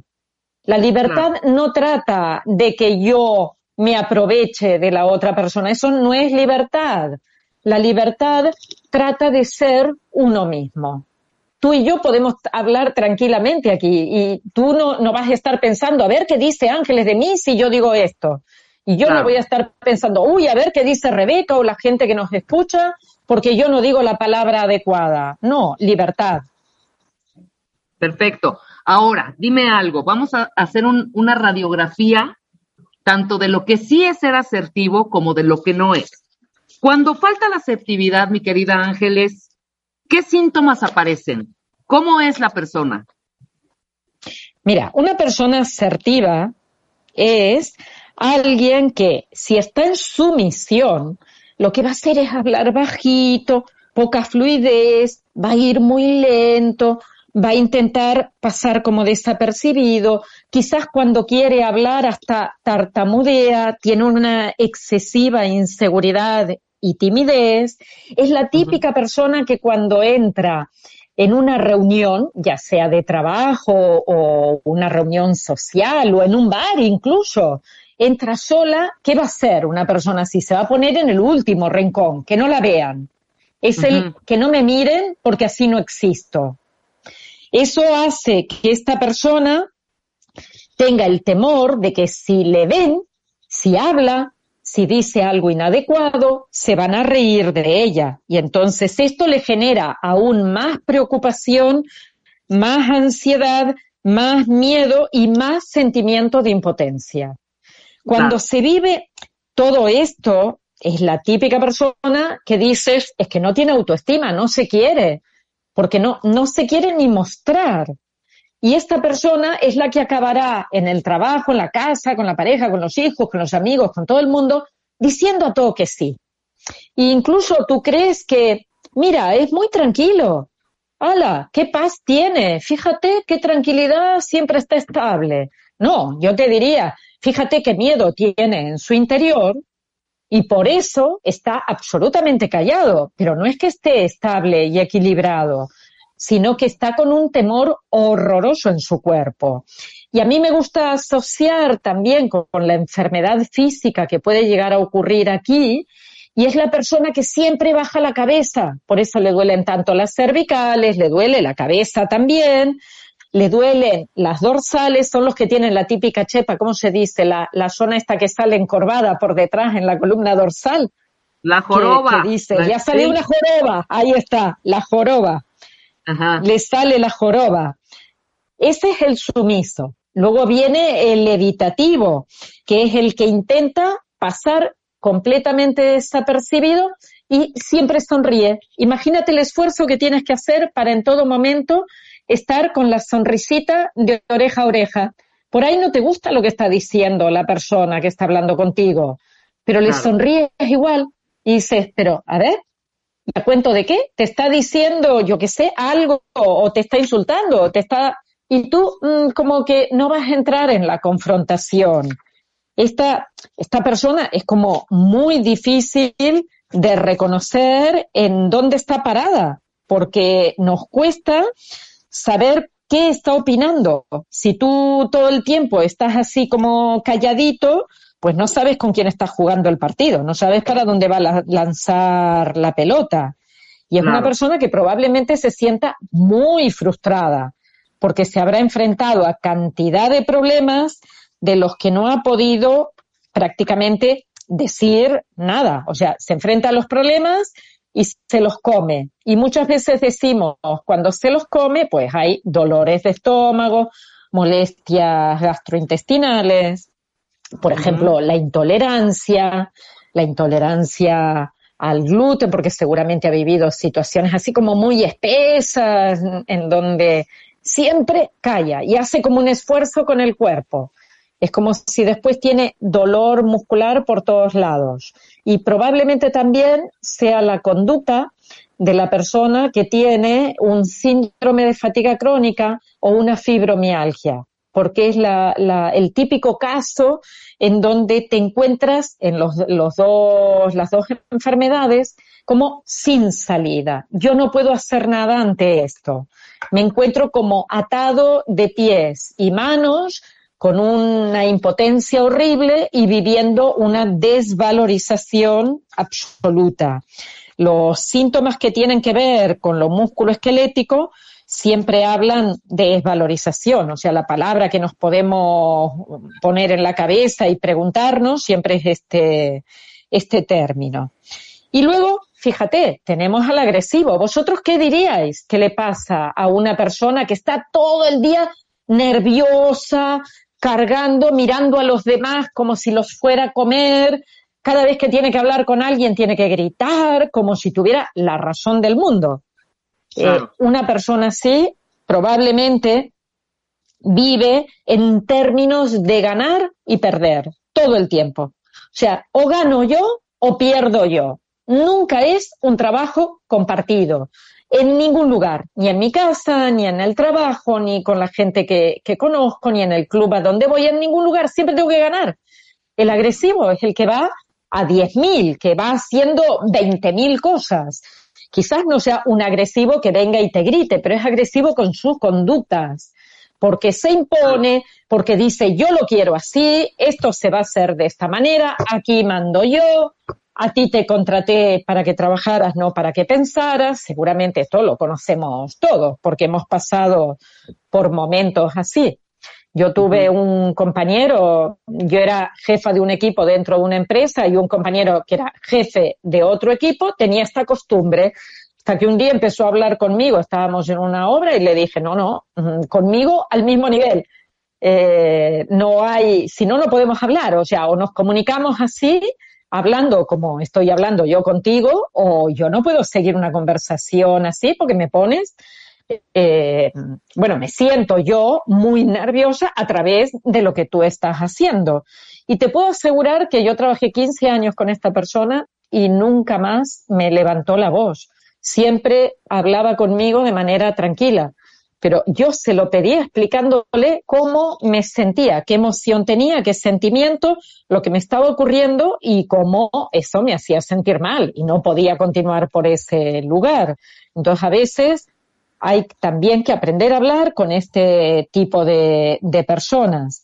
Y ah, por otro lado, a nivel de enfermedad, alguien que está en la lucha continua puede desencadenar algo que se llama diabetes, porque es la enfermedad de la oposición. Yo estoy en guerra.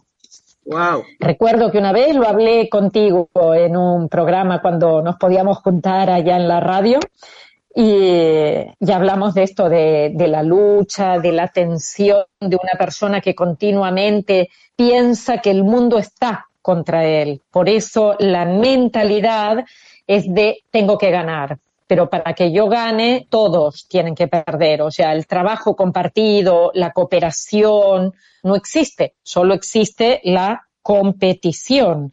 Y son personas que además de esto, por, por pelear y por necesitar de una energía para poder seguir en el combate, van a hacer secretar muchísima más glucosa, ¿no? Y para eso se necesita más insulina. Pero por otro lado, son los típicos que se enfadan, que se enojan con todo, que tienen rabia, ira, un enojo horrible, y eso afecta al sistema digestivo, pero sobre todo como aparte, como pueden ser el páncreas, cuando tenemos la lucha con cosas que son muy grasientas, o el, el hígado, o la vesícula biliar, que es como lo más asquerosillo que tengo que destruir, que tengo que sacar, pues quiero hacerlo avanzar y necesito que trabaje mucho mi hígado, mi páncreas, mi vesícula biliar, ante las situaciones que yo vivo como injustas no son como yo esperaba, no, no son eh, tal cual yo quería que fueran. Eso es muy injusto, me estás haciendo una jugada, me has traicionado. O sea, viven todo como muy a nivel personal. Úlceras de estómago, problemas de, de digestión, el colon irritable, que muchas veces es funcional y le pasa a estas personas cuando ven que quieren un proyecto, lo quieren hacer avanzar y no hay forma de ir adelante. Y yo sé que, que, me he lanzado a hablar Rebe, pero me queda uno, que es el, pasivo, agresivo. ¿Te parece que lo hagamos? Hagámoslo regresando del corte, ¿te parece? Hablemos del, del me parece maravilloso. Y regresando del corte, y también porque es tan difícil, cuentavientes, ya que explicamos las características tanto del poco asertivo como del asertivo, ¿Por qué nos cuesta tanto trabajo y es tan difícil para algunos ser asertivo? Después del corte con Ángeles Walder. No se vayan. Estamos donde estés. Síguenos en Instagram como Marta de Baile. No te pierdas lo mejor de Marta de Baile. Dentro y fuera de la cabina. Marta de Baile. Everywhere.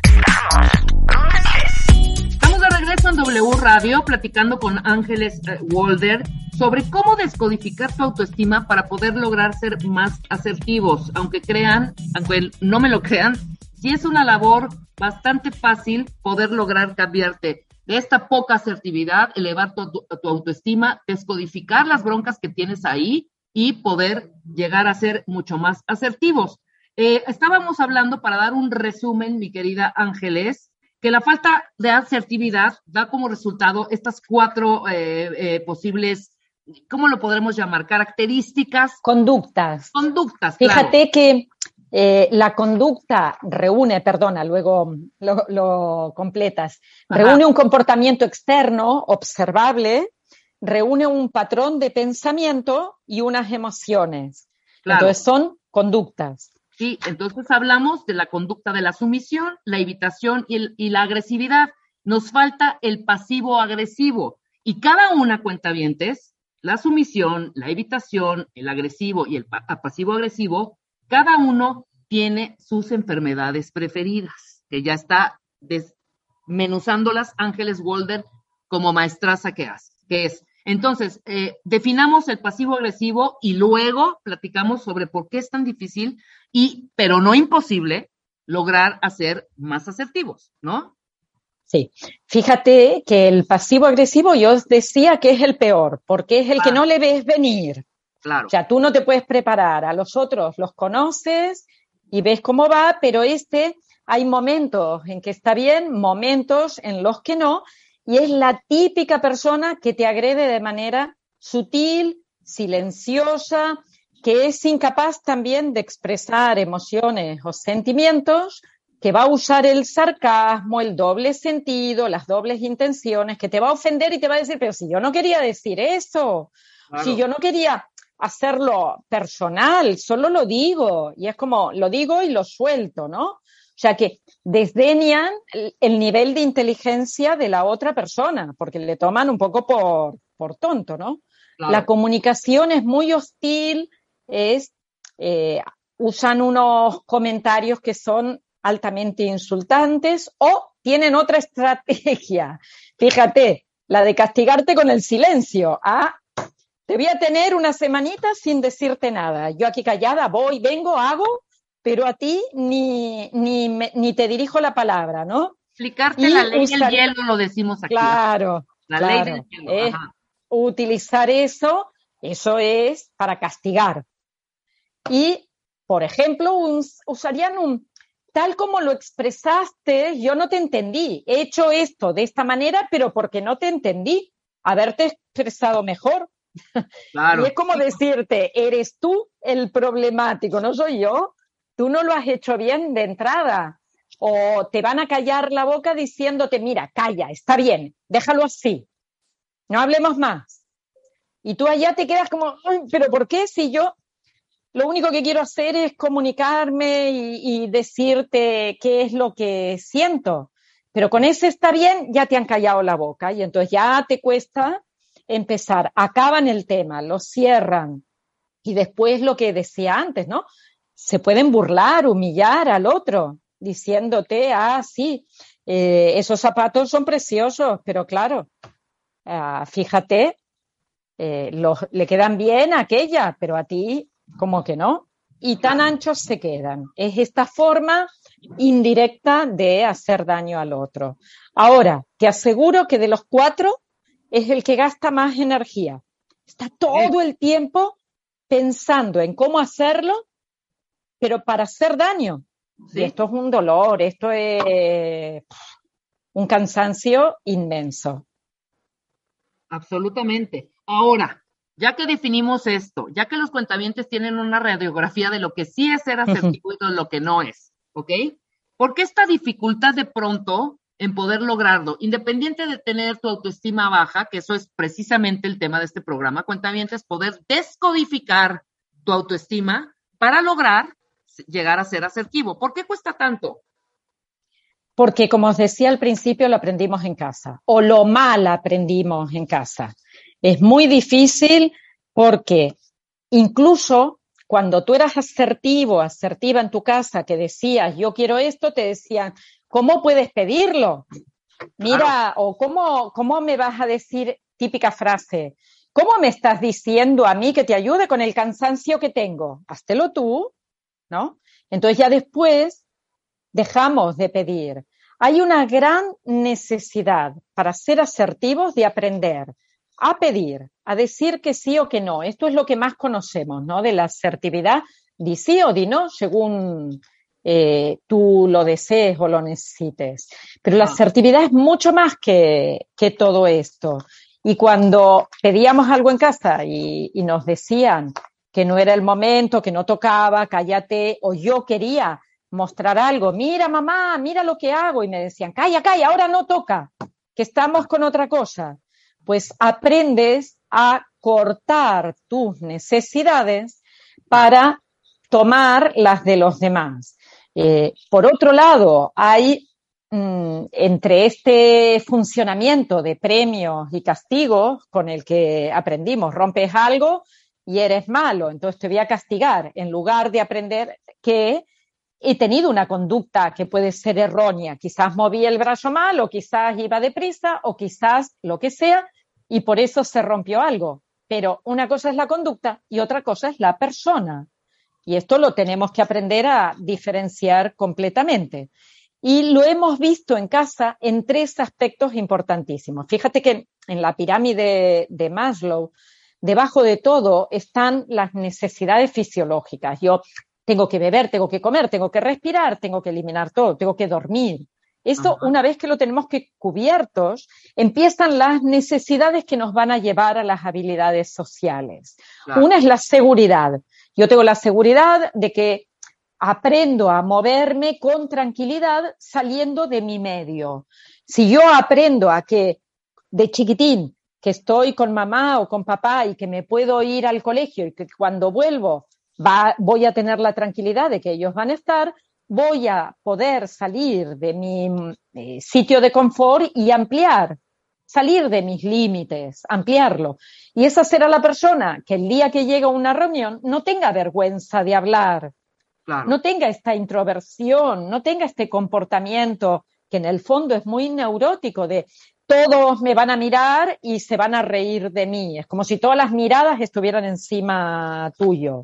O al revés también puede ocurrir, querida, porque ahorita diste un ejemplo en el ejemplo de mamá, mamá, mira, mamá, mira, y la mamá no mira, ni ve, ni pela, ni nada, oye, ahorita no, y mejor después, y ahorita no es momento, te empiezas a sentir poco observado, no te observa nadie, eres nulo, eres un, un ectoplasma, nadie te pela, ¿no? Entonces entras a una reunión también, sobajado, con la cabeza agachada, porque eso te sientes, te sientes una miseria.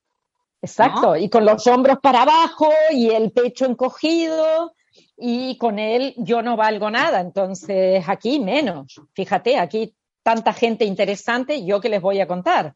Claro. Luego viene la siguiente necesidad. Cuando esta la tenemos cubierta, la de afiliación o pertenencia.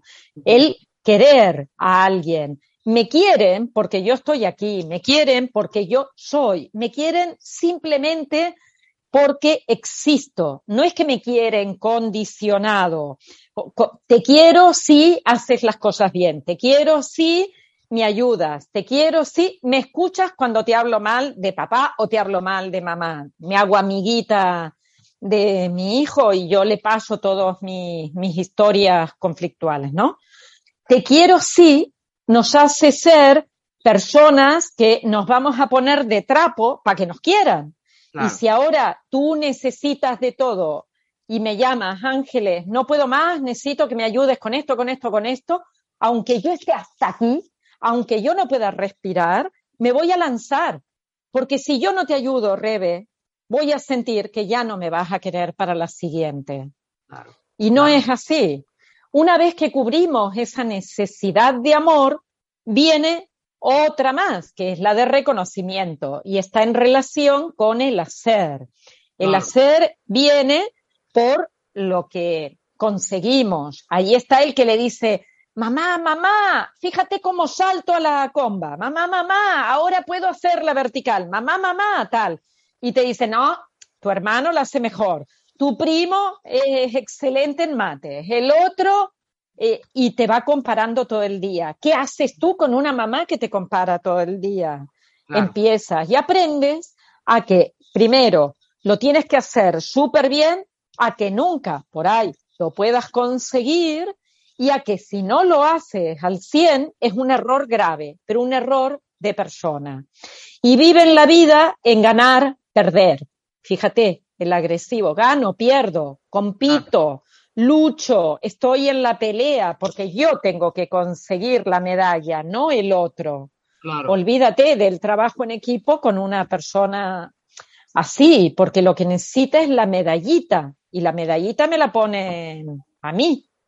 Esto lo, lo único que hace es que la persona obtenga el valor desde el exterior. O sea, yo voy a tener que tener mucha lana, como decís vosotros, poder comprar muchas cosas, andar todo el día mostrándome eh, ser una persona que me reconozcan en todos lados, pero tú sabes la tristeza de ese niño pequeño que hay ahí adentro, el sufrimiento que tiene, el esfuerzo que tiene que hacer a diario para ser reconocido, la cantidad de cosas que tiene que hacer para obtener ese reconocimiento. Y quizás tú y yo, con un perfil más bajo, vivimos más tranquilos, ¿no? Claro, claro, absolutamente. Ahora, yo sí quiero saber si soy asertiva y yo creo que muchos de los cuentavientes que nos están escuchando, tanto hombres como mujeres, seguramente también desean esto. Tú tienes un pequeño ejercicio que quiero que nos hagas. Que vivamos me este encanta que me lo propongas. Sí, hagamos esta experiencia, cuentavientes, que yo creo que, que nos va a quedar mucho más claro. Hagámoslo y si notamos por ahí que tenemos ciertos bachecitos, ciertos botoncitos que apretar, pues a buscar ayuda, ¿no? ¿Te parece?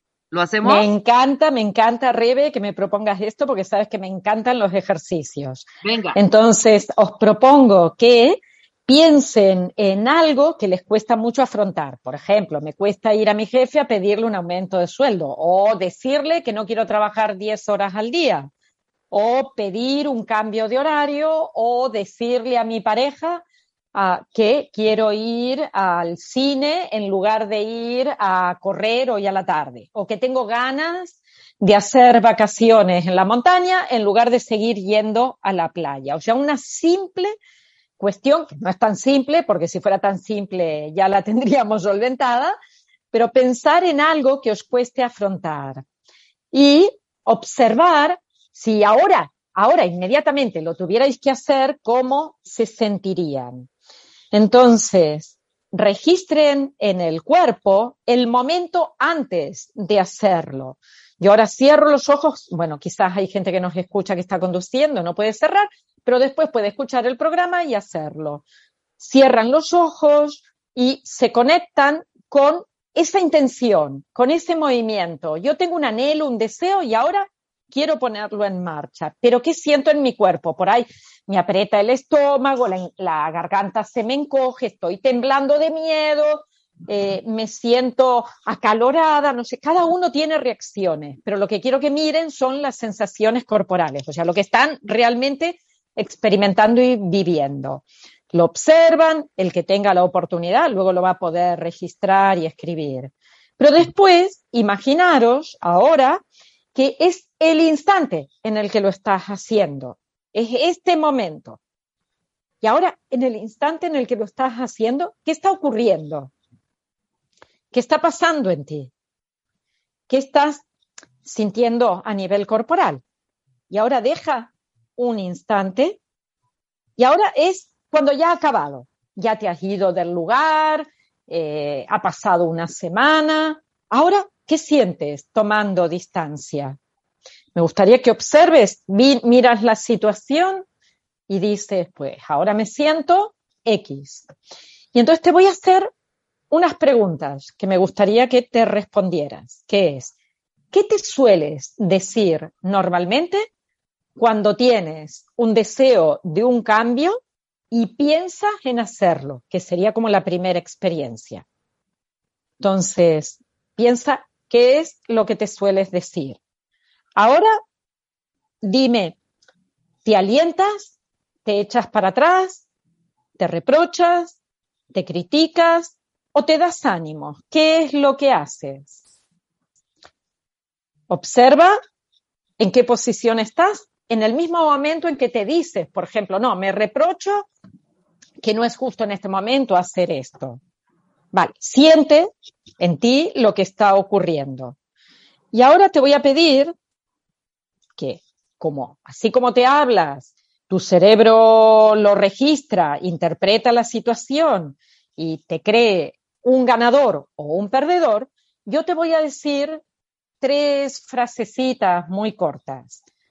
Con los ojos cerrados quiero que escuches como si fuera tu padre o tu madre o alguien que tú quieres que te dice, yo te apoyo y dime lo que sientes en ti. O sea, obsérvalo. Y ahora yo te apoyo y te quiero tal como eres. No te pido nada más. Te apoyo, te quiero tal como eres y te reconozco, hagas lo que hagas, porque tienes valor. Me gustaría que ahora observaras lo que hay en ti, lo que estás sintiendo, lo que está ocurriendo en este momento. Y luego este mismo ejercicio te lo puedes aplicar a tantas situaciones como has vivido en las que te has cortado de hacer una, una petición desde tu lugar, una petición desde lo sano, la libertad, la tranquilidad. Y lo sientes. Y me gusta. Hecho está, maravilloso. Hecho está. En la práctica, mi querida Ángeles, rápidamente, en la práctica, ¿cómo empezamos? Empezamos reconociendo que tenemos el derecho. No, los demás tienen derecho, pero yo también lo tengo. Y tengo derecho, muchos, pero uno de ellos es a ser totalmente libre en las relaciones, alejándonos de todos los comportamientos que son inhibidos, porque eso también es una forma, el evitativo. No hago, no decido, no opino y tomando acción. Y a veces la acción empieza por cosas muy chiquitas en aprender a decir que sí cuando siento que realmente lo hay, pero si tengo que decir que no, no sentirme culpable. O sea, al otro puede no gustarle mi respuesta, pero ante toda petición hay un sí o hay un no. O sea, tengo el 50% de posibilidades de que me den lo que estoy pidiendo o de que no me lo den, pero lo que no puedo hacer es enfadarme porque me dicen que no. A aprender a pedir, ojo, que el que lo da todo tiene una gran dificultad en ser humilde y por lo tanto en poner las manos y decir, yo también necesito, es un momento en que necesito que me acompañes en silencio, charlando, eh, haciendo algo, pero te pido, soy capaz de pedirte algo y no todo el tiempo en dar, en reconocernos también como iguales no hay nadie que esté ni por encima ni por debajo. Una cosa es el rol o función que tenemos cada uno en nuestro trabajo.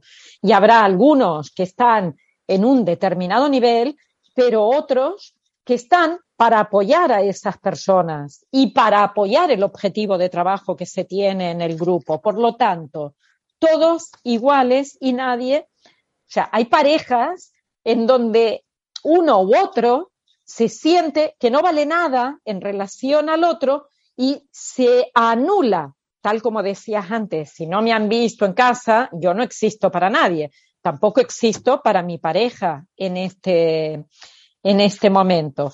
Y entonces, yo os diría, tips, ¿qué podemos hacer? En la práctica, empezar por cosas pequeñitas, como te dan ahora un plato en el restaurante y no es lo que tú has pedido, el sumiso o el evitativo se callan y se lo comen. El que es agresivo se va a poner a los gritos. Yo no te pedí esto, ¿por qué me lo has traído de esta manera? Y se va a quejar. Y tráigame el libro de reclamaciones que ahora lo voy a escribir aquí. Y el que es pasivo-agresivo va a decir, ah, este pollo sabe mucho a lubina, ¿no? Te lo, te lo tira así. No. Aprendamos a pedir en el momento y os digo cosas muy sencillas, pero puede ser en cualquier lugar, con algo así chiquitín. Aprender a mirar a los ojos cuando estamos hablando.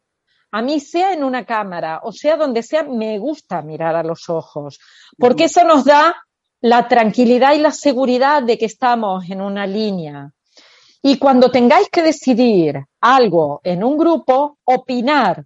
El que hace se equivoca. El que no hace no se equivoca, pero después no le puede echar la culpa a los demás de lo que le está ocurriendo.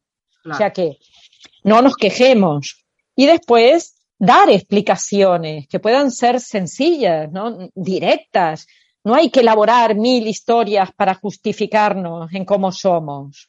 Lo único que tenemos que hacer es hablar desde nosotros y decir, yo, yo necesito, yo te pido, yo siento, yo pienso, yo creo. Yo te explico desde mi posición, pero de manera neutra.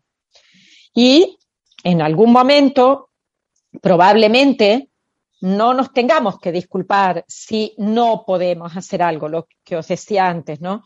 Yo no lo puedo hacer, pues no me disculpo, te digo, ni me justifico, ni, ni me pongo Ah. una carga para después. Ay, es que como no lo puedo hacer ahora, mira, no te preocupes, que en una semana te hago dos veces esto.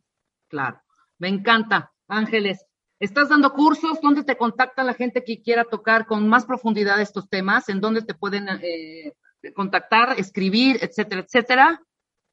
Nos encuentran en la web de institutoangeleswalder.com o en redes como Ángeles Walder. Me encuentran en YouTube, en Instagram. Estamos siempre subiendo materiales y van a encontrar mucho de asertividad también. Les invito a que visiten bueno, nuestras redes porque ahí nos pueden también enviar preguntas sobre que, lo que les está ocurriendo. Claro, en Twitter eres Ángeles Walder, estás también como arroba Instituto AW, en Instagram Ángeles Walder y en Facebook Instituto Ángeles Walder. Muchísimas gracias, Ángeles. Es un tema bastante amplio, o sea, pudimos tocar por ahí algunos, eh, algunas eh, características, algunas, pero hay que entrarle mucho más al tema, hay que revisarse y de verdad, si se identificaron con alguno de estos puntos o características que dio Ángeles, de verdad piden, pidan ayuda. Nunca está de más eh, tener un acompañamiento terapéutico y eso de verdad les va a dar muchísima paz. Nosotros nos vamos, cuentavientes, estamos mañana en vivo, quédense en W Radio, hay todavía mucho que aprender. Adiós. Síguenos en Spotify. Y escucha todos nuestros playlists. Y contenidos. Búscanos como Marta de Baile.